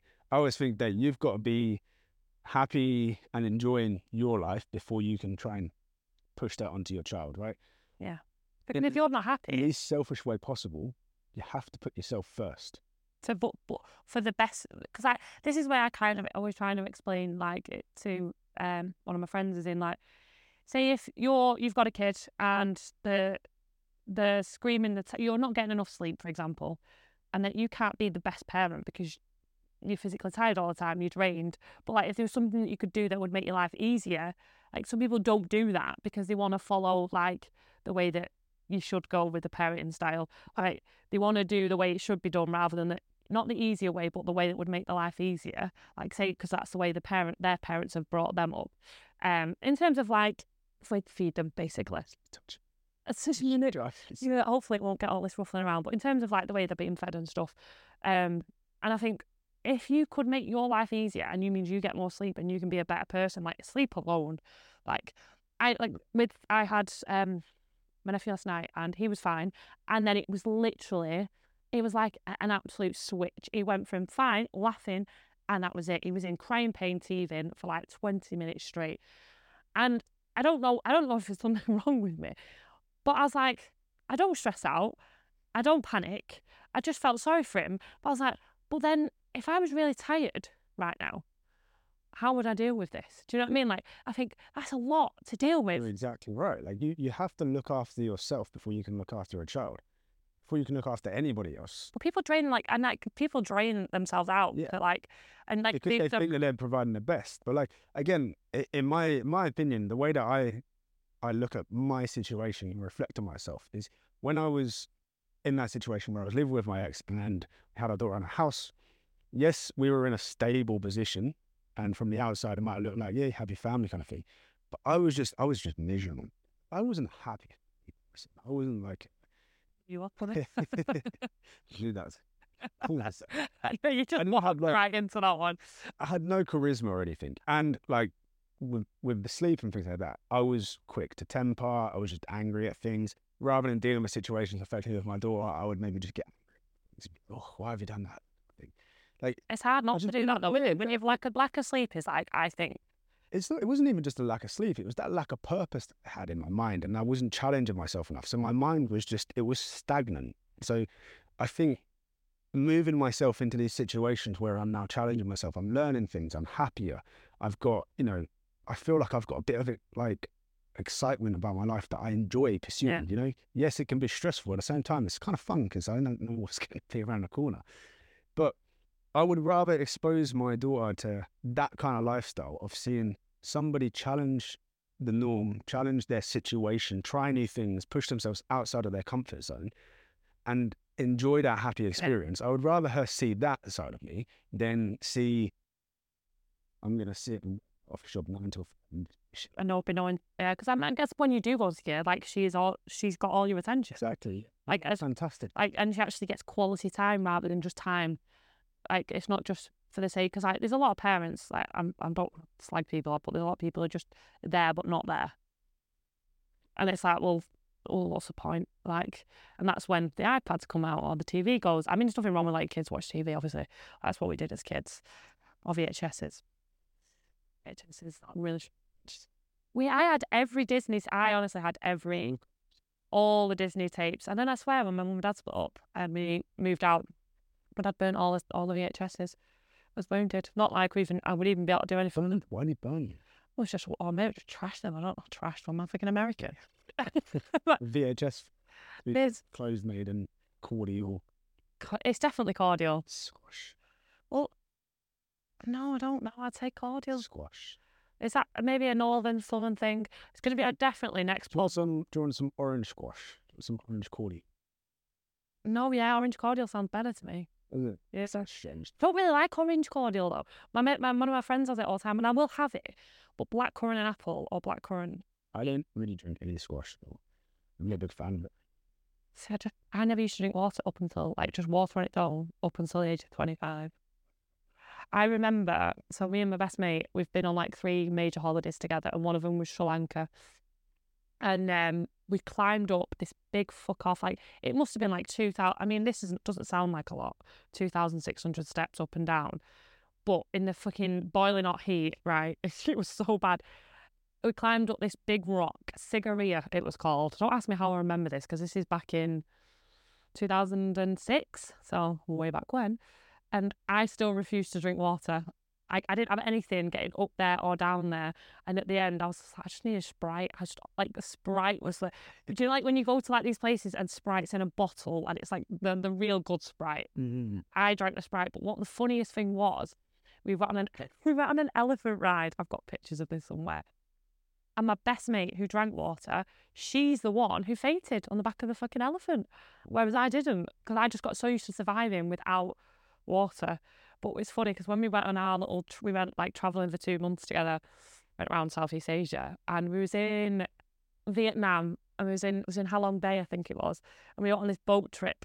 And you know the little um cat, the little tiny little concentrated ones that like squeeze it, that you can squeeze it. So I still didn't like water at this point on its own.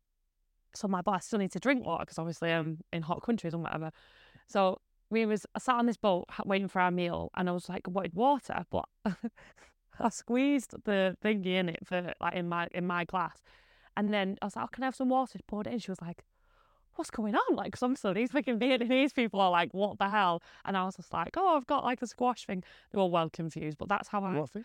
a squash thing. I've just made me sex cordial. There you go. I don't know. I feel like it's that. I feel like in a small bottle, it sounds right, but it was that's what I travelled around with because I never drank water.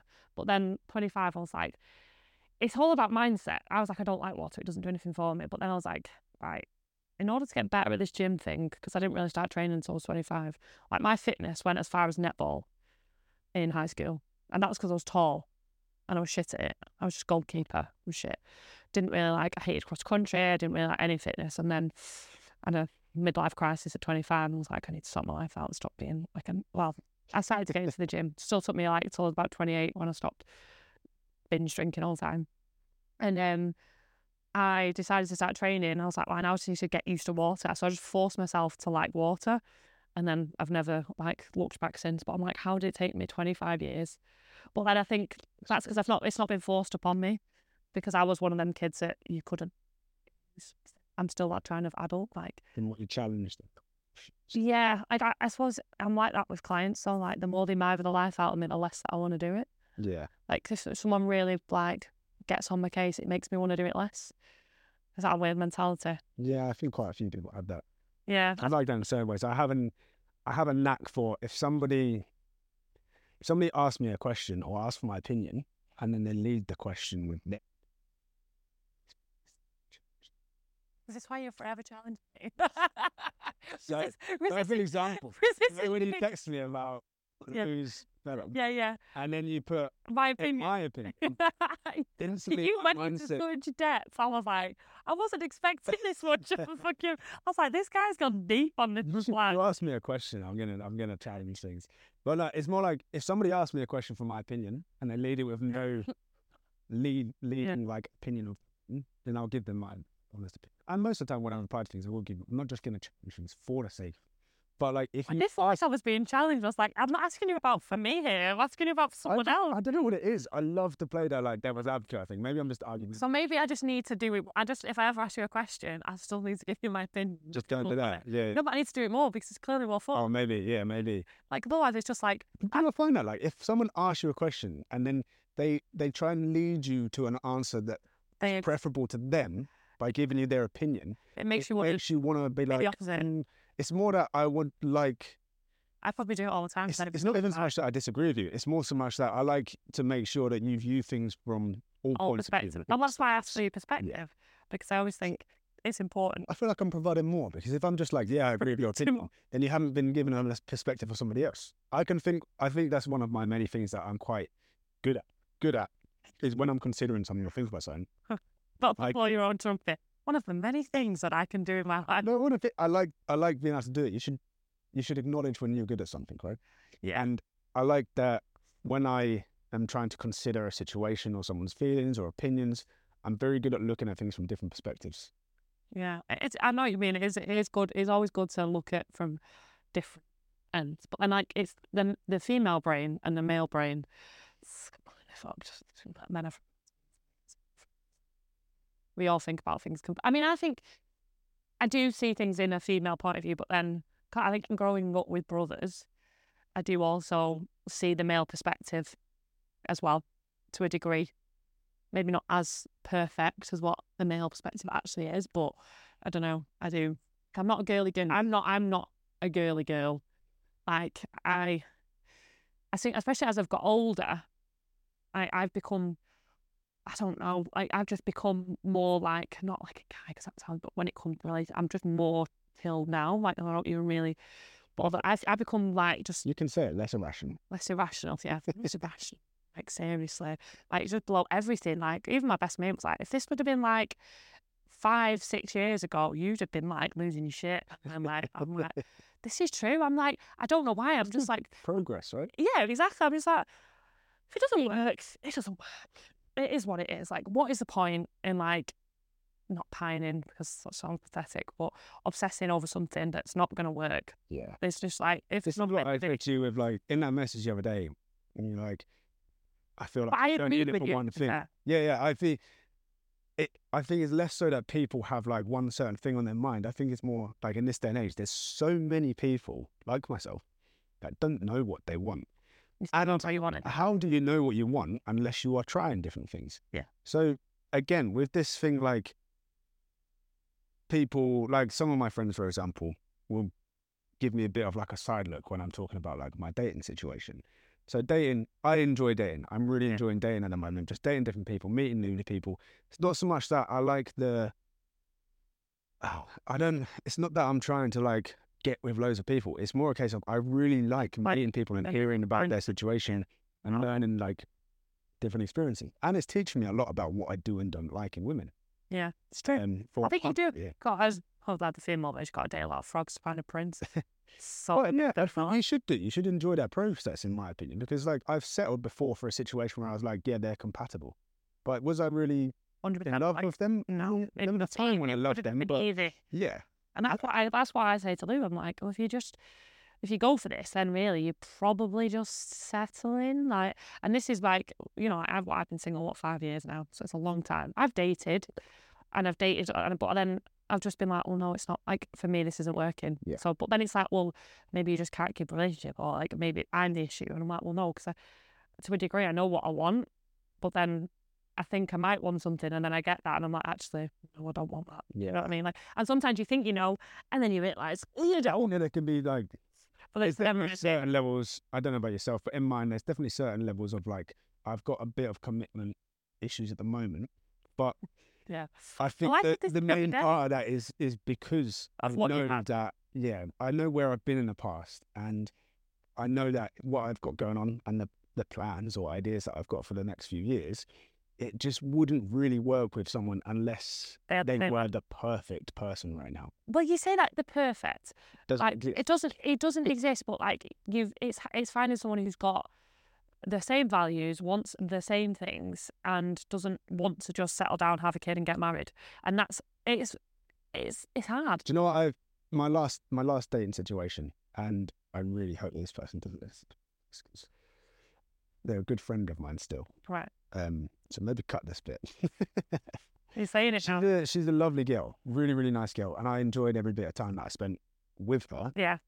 But you know, like what you said about me being a yes, like yes Yeah. man before. I think that she's in that stage of being a yes, Yes, person. and that she'll say yes to everything I want to do, or Not that she necessarily wants to do it. yes. Yeah. And I think I think we've all done it though. We've all done it because we think we want to spend time with this person, and then you do it, and you're like? Like, like I've I purposely now, if I do go on a date, I will not drink because I just think I've been on so many dates where I've drank, and it's just like, well, do you actually like the person, or you just pissed and think you like the person? Because everyone mm. likes someone when they're pissed, don't they? Let's be honest. Attraction just goes out the window. Like you just not goes out the window, but you just think you like someone because you've had a drink and yeah, I mean, your rational thoughts go right. That's the point of being drunk. yeah, exactly. I'm just like, it's more fun. But if you actually want to, It's less fun when you wake up sober. exactly. But like, I, I, I wouldn't waste my time doing it now Yeah. because it's like I'm, I'm not, I'm not, I'm not that old, but I've you know been what there and done it. it's it's one of the things, isn't it? When you're drunk, right, you you'll see someone and you'll only see the things that you're attracted to about them most of the time, Yeah, and all the things that you logically know in your head when you're sober, are reasons why you shouldn't pursue. Yeah. you forget them. the rational. The But rational you can do that when you're dating someone though. Mm. Like you can like I've done it so many times. I'm like, well, maybe you know, um, I'll just try it because, like, say for example, everyone fucking takes drugs these days. I'm like trying to find someone who doesn't take drugs is like a needle in a haystack. Like honestly, maybe not for men to women, but women to men. Trust me. Like Really? from my own experience, yes, it's very difficult. And I have maybe thought, oh, actually, it, they're only having it every now and then, so it's not that bad. I feel like it's got. a s- Some Oh yeah, well, there's a reason why I'm still single, Tom. You know, like It's like my friendship. Don't get have like no, the none of three, my friends four do. None, people that I know. None of them no, none of my friends do. do. None of my friends do, literally. But it's like, it's it's people that you wouldn't even think, and I'm like, oh right, okay. And then I was just like, well, we'll see how this goes, and then it's like it's not a problem, but then it becomes a problem, and then it's like, this is why I shouldn't have done this. Like I've learned that lesson, so now I'm just like, no, like I'm not even gonna. It's not even if it's once in a fucking blue moon. Just no, just no, just don't do it. But you should have. You should have your. You know your your boundaries and your Well, boundaries is something that are new to not new, but like they didn't exist to me years ago. I didn't even know what the word meant. I swear, I swear that I did not know what that. Like, having boundaries, relationships, friendships, I just didn't understand it. I, it took me like I am I'm clever to a degree, but I'm quite slow with shit like this. Like probably in my thirties, I'm starting to learn more about boundaries. Like prior to thirties, like I was that I'll do anything for anyone, and I still will, but I also do do think of the consequences to myself Yeah. as well because otherwise I'm like, well, is this gonna make me feel worse, or is it gonna make? Do you know what I mean? Is it gonna be a detriment to me? My biggest thing with like, in terms of successfully dating people, I think the best way to go about it now is finding someone that gels well with like the friendship group. I think in the age where we are now, you surround yourself with people that you like to be around with genuinely, Yeah, not people that you're just with for the sake of it, right? You're surrounded by people that you enjoy being around because you like being around them. So Yeah. generally within that friendship group or ties to the friendship is a good you know to date. Yeah. Because you're gonna not in yeah, to start fucking dating Right, boyfriend. Yeah, right because they're gonna be similar mindsets of people, right? yeah, You're gonna go through similar personalities. You're gonna have more. You know, if you can find someone that's gonna be able to enjoy your friendship group, like be part of your social life, it's gonna be less of oh, I'm dating him and that's a separate thing to my life. but that's hard. Like, It is very hard. Yeah. like, cause like my friendship group, we- we're all married, and like no one will set me up with anyone. I'm just like, okay. I think once or twice they've tried, I'm like, come on, I'll eat them alive. It's not gonna happen. Like, because I know my personality, and it's not for the faint-hearted in terms of like. I'm just a bit mad, but then I can be very chill. Don't get me wrong, like I can. I just if I've had coffee, I think it's right. Like I've just you're, energy. you're one of these people as well, though. You've just like whatever is in your head. It's just That's- That's a difficult thing for a lot of people to do. I feel like you've experienced that more recently because I just like I just come out with That's not. a And you're just thing. I don't mean that's a bad thing. fuck. What what is even? How is that like? Because a lot of people look at me and like, how have we just gone from this conversation to then you've just come out with this like? But there is always a process and there's always a link, but it doesn't make sense to anyone else but me. And I just think, well, not everyone gets it. And I mean, I think the more I work with people, like with obviously the handstand movement and stuff, like the more I realize I am a, like I am like most people I do get on with, and I like, but then that's another issue for me is that I don't know whether I just really get on with someone or I actually really like them. Do you know what I mean? So I'm like, do I actually what? Do I just go on and have a laugh with them, or is this actually going to go somewhere with it? Like that's one of the. It's a very hard thing to figure out. I'm not gonna lie. I really find that difficult, right? So in terms of speaking to people and making friends, I've still got that like whenever I get like close or friendly with a girl, for example, Yeah, if I if we get to the point of where like we are conversing like and we get along really well, I always get confused in my head of whether that's me to step to the next thing or not. I never know how to. What, when you're I dating? struggle to separate. Oh, not when. friends. I yeah. think like No, I friends, think it is. It, I find it difficult to separate it more with a woman than I do. Then it's weird. I, I know. I, Yeah. I, I fully get. I fully get that. I do. I think, but it's like in today, if you took the sex out of it, it's still just a person. Like, and if you get on with someone, you get on with someone. Definitely. And it's like, like obviously, I get on with you. I get on really well with like Cobb and Ben and all. Like, I get on with everyone. But then, like, if we're just out loud, we're all we all just enjoy each other's company. But I, Yeah. I think because I've grown up with brothers, I just really get on with guys quite easily because I know how to have banter and I know how to talk to guys just 'cause it's just easier. I don't know why. It doesn't like I don't have to think about it. I mean, it's probably why I just give guys like and give you shit all the time because I've like had to grow up Just fighting back. They, just give shit to each other. Yeah. What- Yeah, but like I've had to grow up with getting shit off from my brothers and then coming back, like coming back from it. So it's like finding that like that's just how I communicate because it's, e- it's just I'm just used to it. Whereas girls, like I'm not a big girly chat kind of person. Like mm. it's it, it's weird. I don't know. No more mind games. Oh, this life life is just fucking confusing, isn't it? So- How long have we been chatting shit for? This is an hour and like twenty. I feel like we're gonna- have to edit this podcast. You No, can't. You can't can. post half. yeah, I can. Poor people. Well, if they want to, but this could be like sending someone to sleep.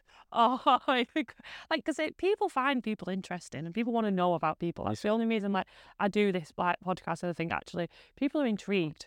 Like, I don't give all my life away, but to everyone, like, ev- like every small, small detail. But the bits that you know, like the truths and the reality of my life is, I think people want that insight, especially when you've got a brand and you're out there on the social. Like, I have no desire to be an influencer, oh, influence, fit. I can never get this word out. Fin, fit, Lift it. finflu, fit, fit, fit, Hypertrophy. Oh my god, a fit influencer, but what's it called? A fin, An influence. fit influencer, but like there's a there's a short term for it. No, Yeah. yeah, I can't say it clearly. Fitfluencer. There we go. I Mm. don't know. What, did I just say that? Yeah, because I just take the IN out. There we go.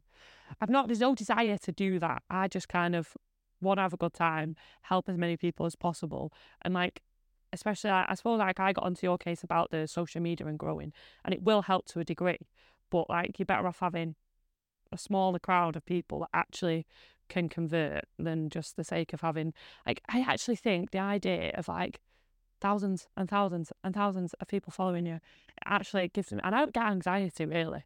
Yeah. It does give me the thought of like because like I have people messaging me like you know asking questions or like commenting on stuff that I've done and it's like because obviously I share most of my stuff and like my personal profile is mainly just is a track rec- record for me to look back on like more than anything especially with like the stories because you know when it comes up with memories and stuff if I have people asking me but imagine if you had thousands of followers like eh, say you had 100,000 followers like how many people would be on like your case Yeah, and I guess it. it How do you manage point of like, why do you post on social media? Like you said, it's your track track record, and you enjoy the videos that you make, right? Yeah.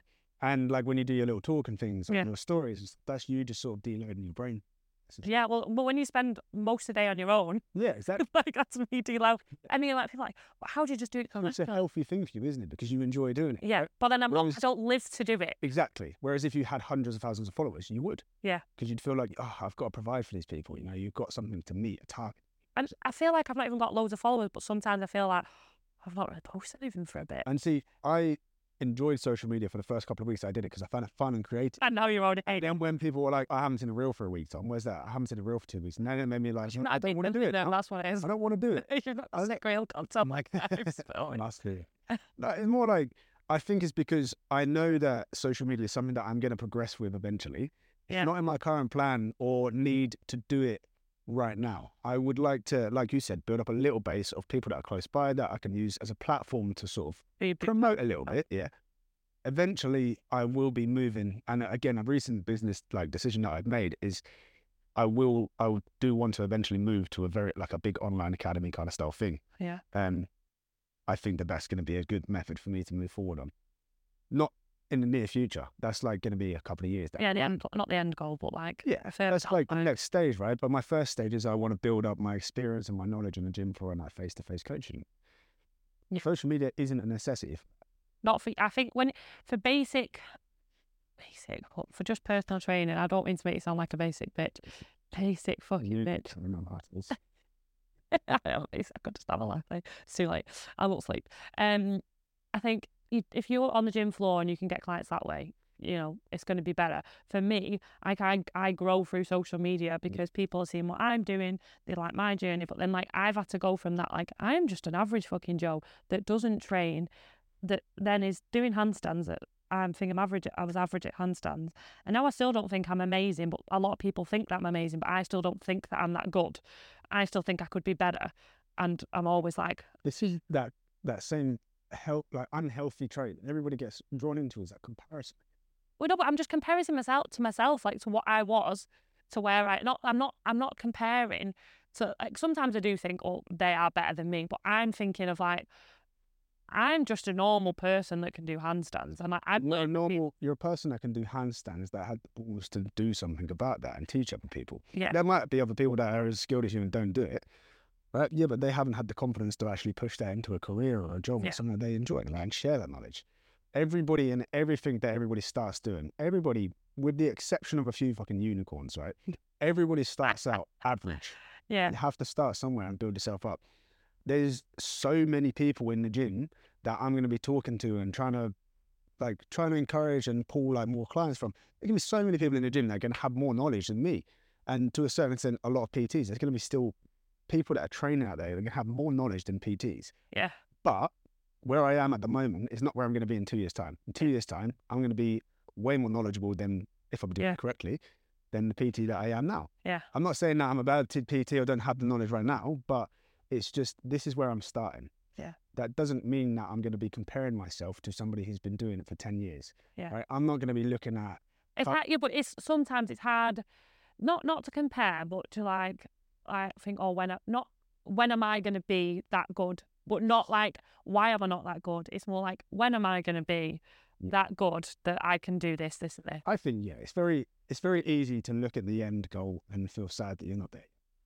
It's it's so But then you've got to enjoy the process, and that's why I teach. I teach a lot of people. You have to like I honestly question my life decisions, handstanding many and many times. I'm like, I fucking hate it. Why am I doing this? I don't enjoy it. Like I'm just like I can't do it. I'm shit. Like hon- honestly, I went through a process of just thinking I'm shit. But then it took. I kind of done full circle. I'm like, well. But I'm still trying. I have gone to that mindset of, well, I'm trying to do something that not everyone else is doing. I mean, there is more people doing it now. Obviously, I'm making people do more. But then uh, I'm still better than someone who's just started. And you're better than yourself. Exactly. And it's it's mad to think that I was. I think it's just because I'm not. I've not grown up in a sporty background. So Mm. I think it's still like I, I'm pretty confident, but then I'm still have them moments of like I don't know everything. And it's not that I want to be a know-it-all. It's just that I want to be. I want to be as good as I can be for the people I help. You're providing a service, right? You want to you want like a reputable good service that you're providing. Reputable. You you know you you want people to enjoy what you're providing. You want people to come back. You want to you want to be successful, right? Yeah. That's the you, everything you're doing. You would like to be successful in it. Yes. That's the that's the end goal, really, isn't it? But yeah, I think it's it's very important to appreciate where you are, where you started, and in uh, like you said, enjoy that process, enjoy that journey.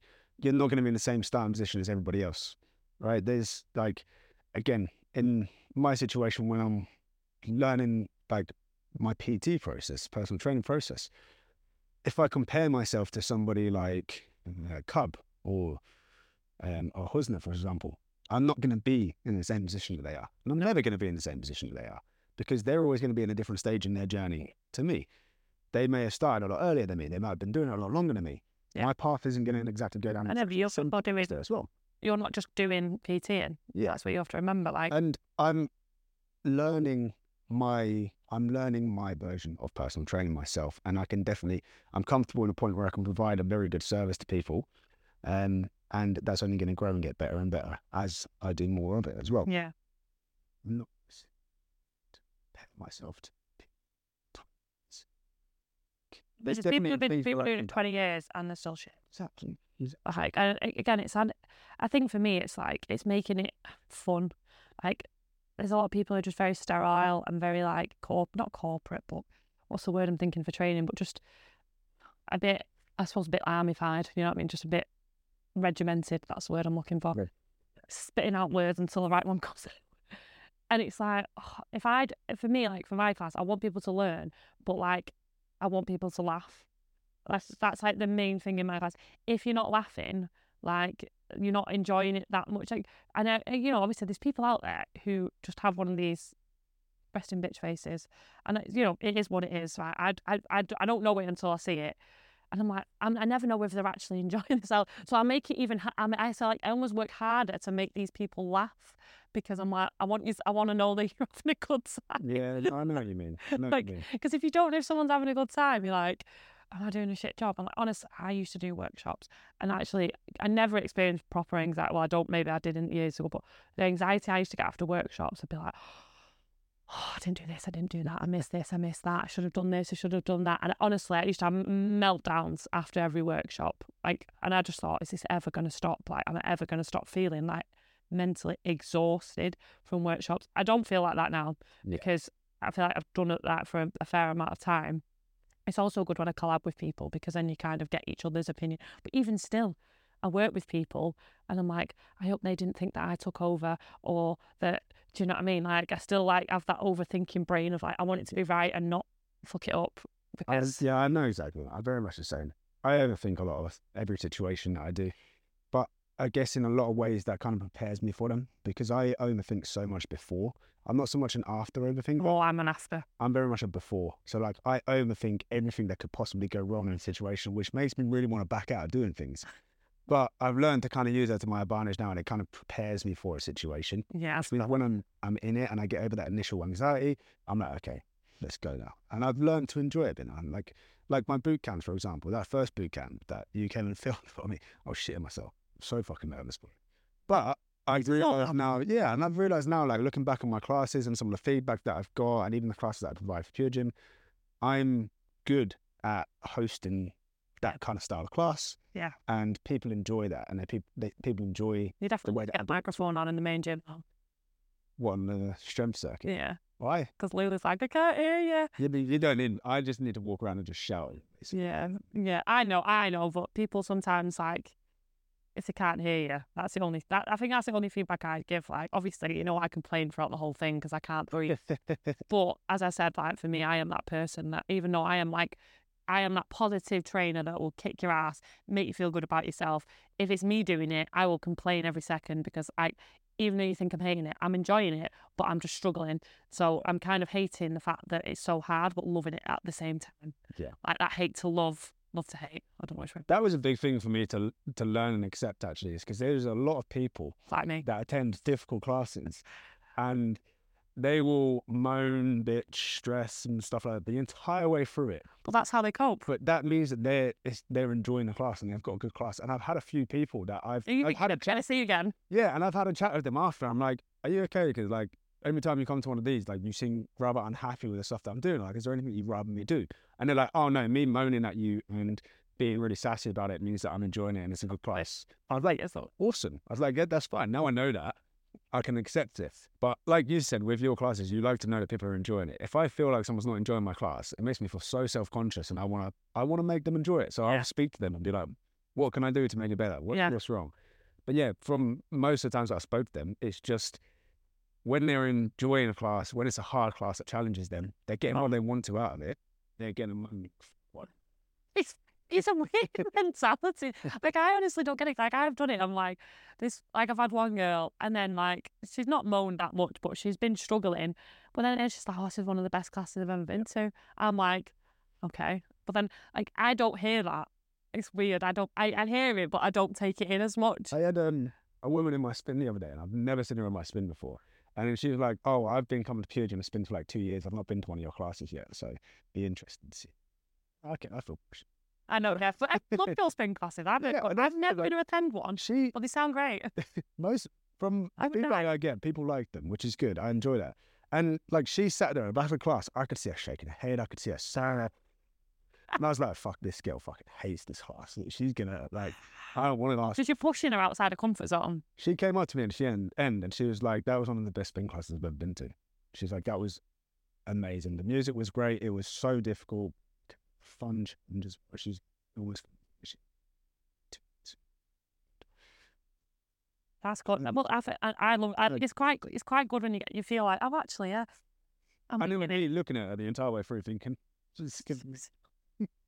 She's hating every second. Yeah. Whereas actually, she fucking loves it. It's it's it's crazy man, the the mental the way our mentality works. But I said to you, like, if something was, like, I suppose it's the energy uh, that you bring to it as well. So it's not just like the exercises are hard, but it's like your role, your personality will also make it fun. So that's what like if it was just hard and you were like, and let's do this and let's do that and like really fucking you know military boring, not like Yeah. energetic, it would make it be like fuck me, this is hard and boring, You not got hard and fun. you got to make people want to come back to it. Like I try and make it a bit more of like a community there. So the It's people not that bad people come into your spin now.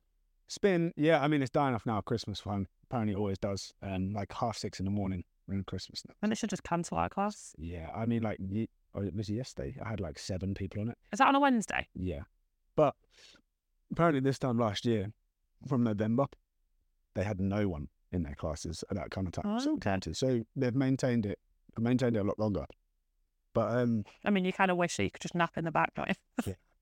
half six in the morning spins. Oh God, I don't know how you do it. I don't know how I do it.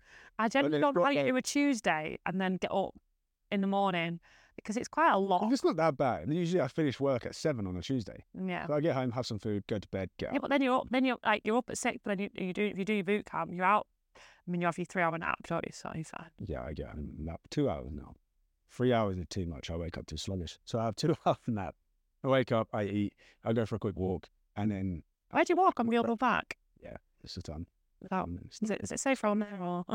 Well, I've never had any issues. Oh. I've walked around in like pitch black before, like half 10, 11 at night. if you're a man, Fine. it's fine. Females, you know, there's all that bullshit going on on social media about women not being able to walk like alone at night. I mean, I tend not to go out past. Like, I mean, I, I was just daylight got catcalled down the road. Some guy, I'm like, how are people still doing this shit? I, Someone just literally it, like, shouted at me. Fucking, I'm like, I had that. they shout you? I don't. I even know what he said. He just said something like like oh, oil or something. I was like, really? So I had that, and then I had this guy with his Yorkshire Terrier, which was the weirdest fucking experience. I've just I just witnessed this. He was like pacing back and forth, but in the same spot. So I was like, is he jogging on the spot? And then this like tiny little Yorkshire Terrier was just like, and he's like, yeah, you're doing really good. You're doing really. Keep going. I'm like, what is he doing with this dog? He was honestly the street. I said, cat call. I mean, I will say I was like, it depends on the area you live in, right? That was going towards like um Winton, so it was borderline, yeah, strange peopleville. It does bemuse me that women still have this like. I mean, I've had a It's store not that they still have that. It's so not good that there is still such an unsafe feeling for women to walk alone in certain times.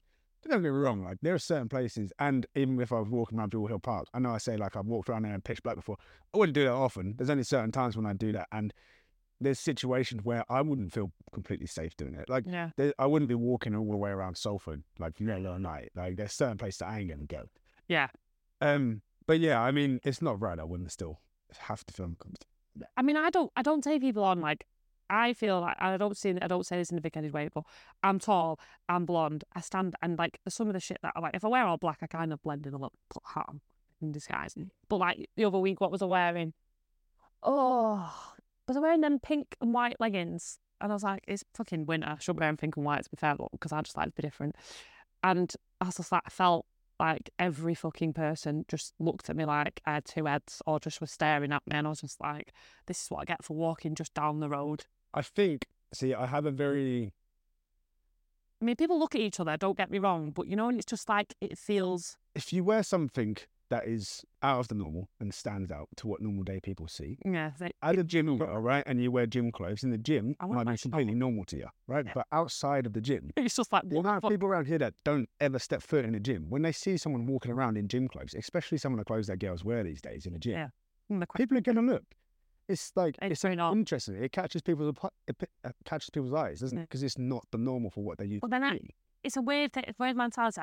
I don't do it to stand out, but I also don't want to blend in. Yes. Does that make sense? Like, I don't want to be the same as everyone else because that's the way I've always been. I've like, I don't want to just be generic, but I don't want to necessarily be like stand out. Like, I'm not a, I, even though I teach in front of people and like talk and like that's quite like focuses on me. I don't actually like the focus on.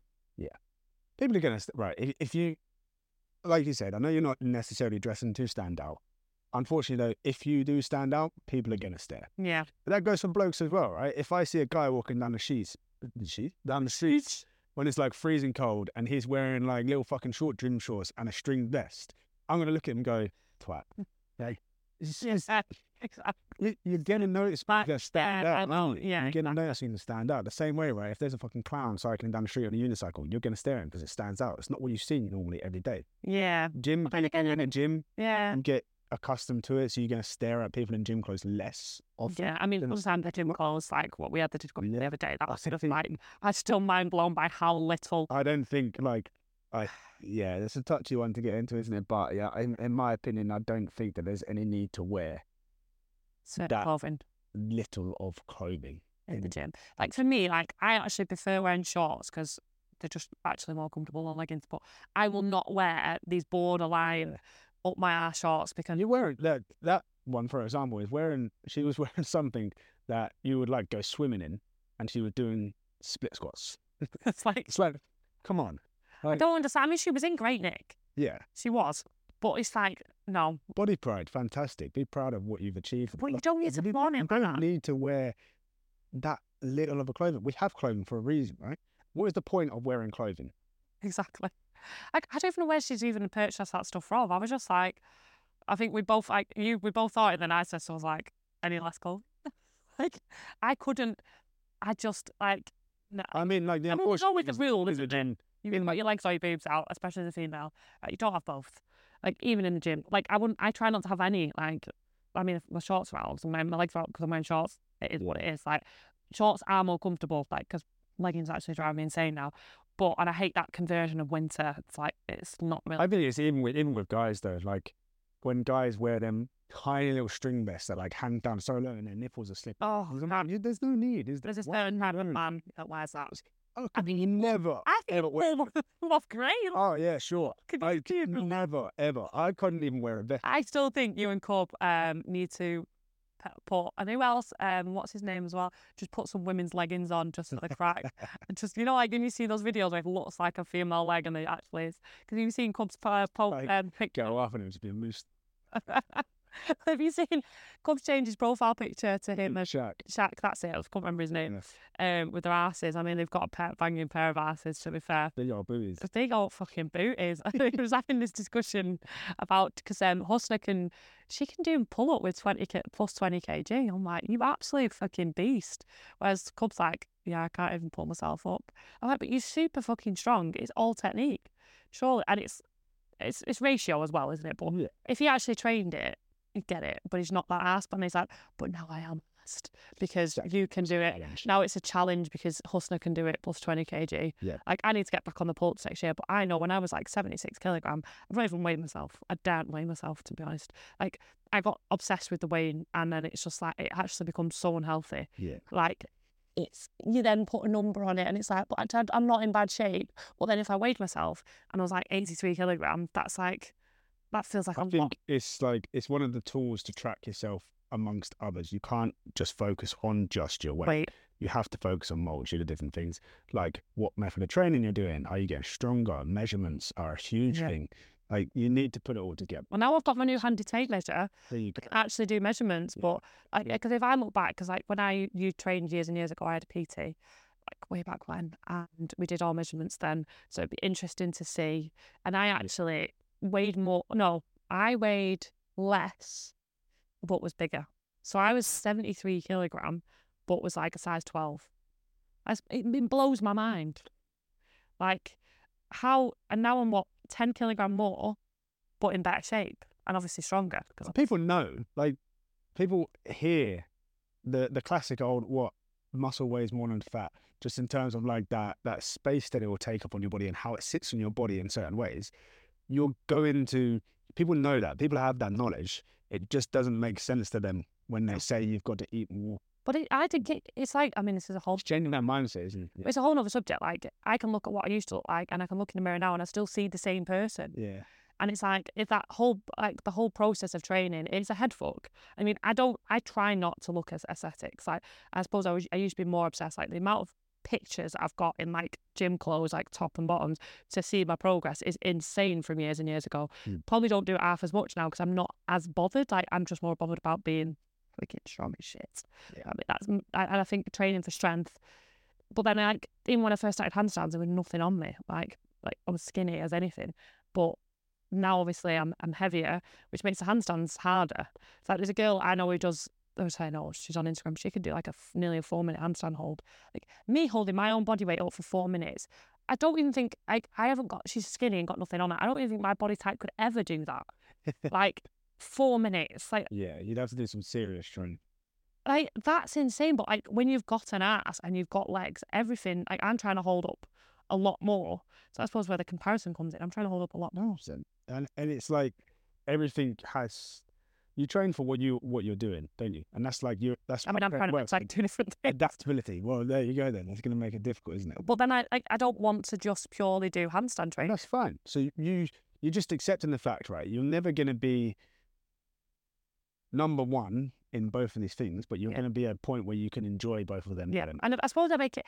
It then becomes more relatable, as in that. Mm. Well, you can strength train and do handstands. But it also keeps them more enjoy- enjoyable, doesn't it? Because rather than it being such a strict competition of only doing this specific mm-hmm. thing, that then becomes a bit of a chore. You don't necessarily enjoy it as much. So having that sort of your hand in a couple of different pies, right? You're going to be able to enjoy yourself in both. Yeah, exactly. Which I mean, I do. I just I do love training. To be fair, you know, I can't really complain. It's I like the challenge. Like I do like having Cub as a PT, and it just makes it easier. That to like I am learning along the way, but just be able to turn up to the gym and not have to think. Yeah, 100%. If you pay for a program, you've got PT, especially one that's in the community here that you see every day pretty much. I mean, sometimes I just don't see him, but then like I see him every day this week. He's like, Yeah. I've seen you every day this week, and I'm like, I know, I don't know what's going on, but then it's quite nice to just get those. Like yesterday, I was doing my dips, and I just fucking hate dips, but I love them and hate them. Mm. But then I, my knees were swinging back too much. And I was like, because I tried to stop swinging, and I was like, "Right, that's just hard. I just cannot do that. Yeah. He's like, it's because it's supposed to be harder. I'm like, God damn it. like, I thought I'd cracked these goddamn things, and I haven't. It's still harder. Training isn't a linear thing. Nope, actually it definitely isn't. roller coaster. I feel like we're finally getting to that stage now where the lights are appropriate. Yeah, see, Because, like, Christmassy. I need some Christmas lights and although I, just can you not, like, do you could, I could get some fairy lights, probably put them around my window. yeah, get from Home Bargains, the best place. Like, just get something. To be fair, have you seen the lights on my thing? The air on as well. because um my batteries. Feel free to get me some batteries for Christmas if you like. Just and get me some Panasonic batteries. The big fuck. Do you know how much it cost me the other day? And then the big round one. There, look, you can see them there, like in the. Oh yeah. fuck. I um smoke alarm battery. I actually needed a smoke alarm battery the other day. Five pound. Daylight robbery. So that's me. square one. So- Yeah, I was like, so it kept going beep, beep. I just up. Well, I took it out and then it still beeped. So I was like, is it Why not it, beeping? or not. I was like, am I going to take the chance of this going off all night? So I went and got a battery, but this was also trying to do a million other Oh, things. that story. When I bought my house, right, Yeah. they had fire alarms that were wired into the mains, so there's no batteries in them. So like, if one went off, all of them went off. Oh my god. And there was an issue with one of them, and we didn't know which one it was. But every now and then, like two or three in the morning, the fire alarms. were- Oh my god, that's annoying. And uh, we'd had a we'd just had a baby. Sleep was tight enough as it is. We were stressed. And I remember like the fifth time that this happened, I'd taken every one of them apart, cleaned them all out. We had people come round to have a look at them, and they were like, "There's nothing wrong with them. They're all fine. It's the worst thing. Like, It's the most annoying. Can't be anything wrong with them." Fifth time this happened, like three in the morning, I lost my shit. And I ran up with a golf club because they were really fucking high. One of them was in the top of a stairwell, so you had to get a ladder out to get to it. Which at three in the morning you ain't gonna fucking do so many times. No, so you got a golf club. I got a golf club and I whacked them all off of the ceiling. And what did it break them all? Yeah, but they stopped going off. Ah. So, in to fix that, I went out and bought battery powered ones and put them all in instead. Um, And then when you moved out, did they know? yeah, we had to. Um, Tell them that you hit them with a golf club. had, I had to get them replaced effectively because the reason that they, I think some of the reason they were wired was because of the fact that it was a three story house. They had to be Why? like connected. Regulations. Oh my god, I tried everything before. Well, like- shit and smashing. But another thing, yeah, like in bad headspace. So I'm not being funny, but if anyone, eh, if anything wakes me up at three in the morning, yeah, like I'm like out with snoring. Like another reason probably why I'm single. Like the people I meet end up being snorers. I can I, I sleep is important to me. I cannot deal with someone snoring me. Like it just literally, I'm awake within like seconds, and I'm literally, I'm almost borderline wanting to suffocate the person next to me. I can't do this. It It's so bad. But like all my best friends, none of us snore. We all just sleep. We I like sleep like I'm dead. Like we all sleep like we're in a coffin. Like I don't know if like so like I, my last day, for example, again was probably one of the only things I wasn't too keen on. But she she wasn't a snorer all the time. But as soon as she had a drink, Oh, I'd sleep on the sofa or something. Oh, honestly, I had it once and I ended up trying to like sleep on my sofa, and I was just like, I can't, because it's obviously quite light still, with even because my blinds are shit. This, I mean, I've actually got them open. I've normally closed them. I've opened them for the occasion, just because I, know- I feel like if they were closed, you'd be like looking out the window. Every, it's trying to see, like, like you need that line of vision to be able to not look mad, but that vision outside to know Like, it made me aware. now it's a great nosy place actually around here. Like if you wanted to like see what was going on in the neighborhood, um, it's it's quite good. Oh, the French door vibe. Yeah, I do need the, the blinds are a bit fucked though. They're a bit twisted. yet. Oh yeah, can't really step out on it, but Yeah. it is um it does the job. It's quite I've got quite lucky with this end because that's because of this apartment. I've then got the ensuite and bathroom, but some people just have a bathroom. Mm. So I got I mean I've got a useless bathroom. Well, I mean the bath's not useless because my nephews and niece go in it, but I think I've had one bath since I've been in here. Like I just I find it very I can't I'm not a sit in a bath person. I get bored. Oh, I'm I'm like- running- and I get bored and it- and I'm like, wrinkly. I'm like a waste of water. Let's just get a shower.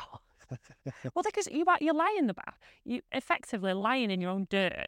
yeah, and then you got to wash your hair in the bath as well. I I mean, I'm come a on, big like, come on, I, your hair versus my.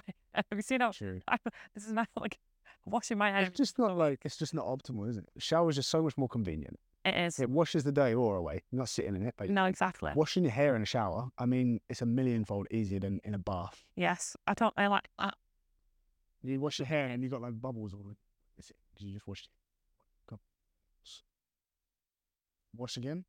It's just confusing, isn't it? oh God, this conversation has gone from like I think I might do it in a two-part series at this rate. To be fair, mm. yeah, we've gone You're free. I think we could do a two-part. This could go over for two weeks. So if you like listened, if if someone has got to the end of this podcast, if we are that interesting, mm-hmm. I think if we can cut this down the middle, then it's gonna last me two weeks, and I don't have to I would just say and chat shift. because this is standard. We can chat shit. We're just the type of people that can chat shit about anything. A lot of shit to chat. Well, yeah, because I, cause I, I, I only, I've, I've only known you since I don't even know when. When? It feels long, but it's not. Feels like for But it's probably like, maximum like five months. I'd yeah, because you didn't know me on my birthday, and my birthday was in July, No, no. so you didn't know me. In, like, I started at the end of July, and then probably only met you a few. I'd seen you around. I'd seen you mooching around. I'm I was aware. I was like, who is Who's the new guy? Who's the new guy? I'm always aware of the new people. I like, you know, like when someone turns up and something's different about them. Like I said to you the other day as you had your hair cut, because I can tell. Like I'm just like a spot the difference type it- person. I mean, yeah. I couldn't tell whether you'd had it cut or it needed cutting until you got closer. you can kind of tell when someone's had the haircut. No, but like it was Quite distance and I didn't have my eyes, I couldn't have my glasses on. I was like, I went from having like really long back and thighs to having a skin fade, but quite quite obvious. but I am that I am that person that like someone comes to class, I'm like, you were wearing glasses last week.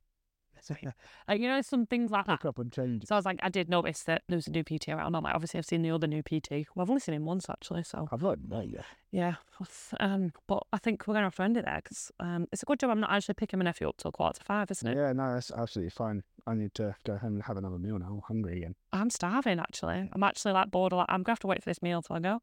Yeah. It's been a pleasure. Thanks for the crack. I feel like we need to finish exactly on two hours. Can we? That's finicky, that. Is it? Because I'm gonna do an intro. So anyway, Okay. bye for now.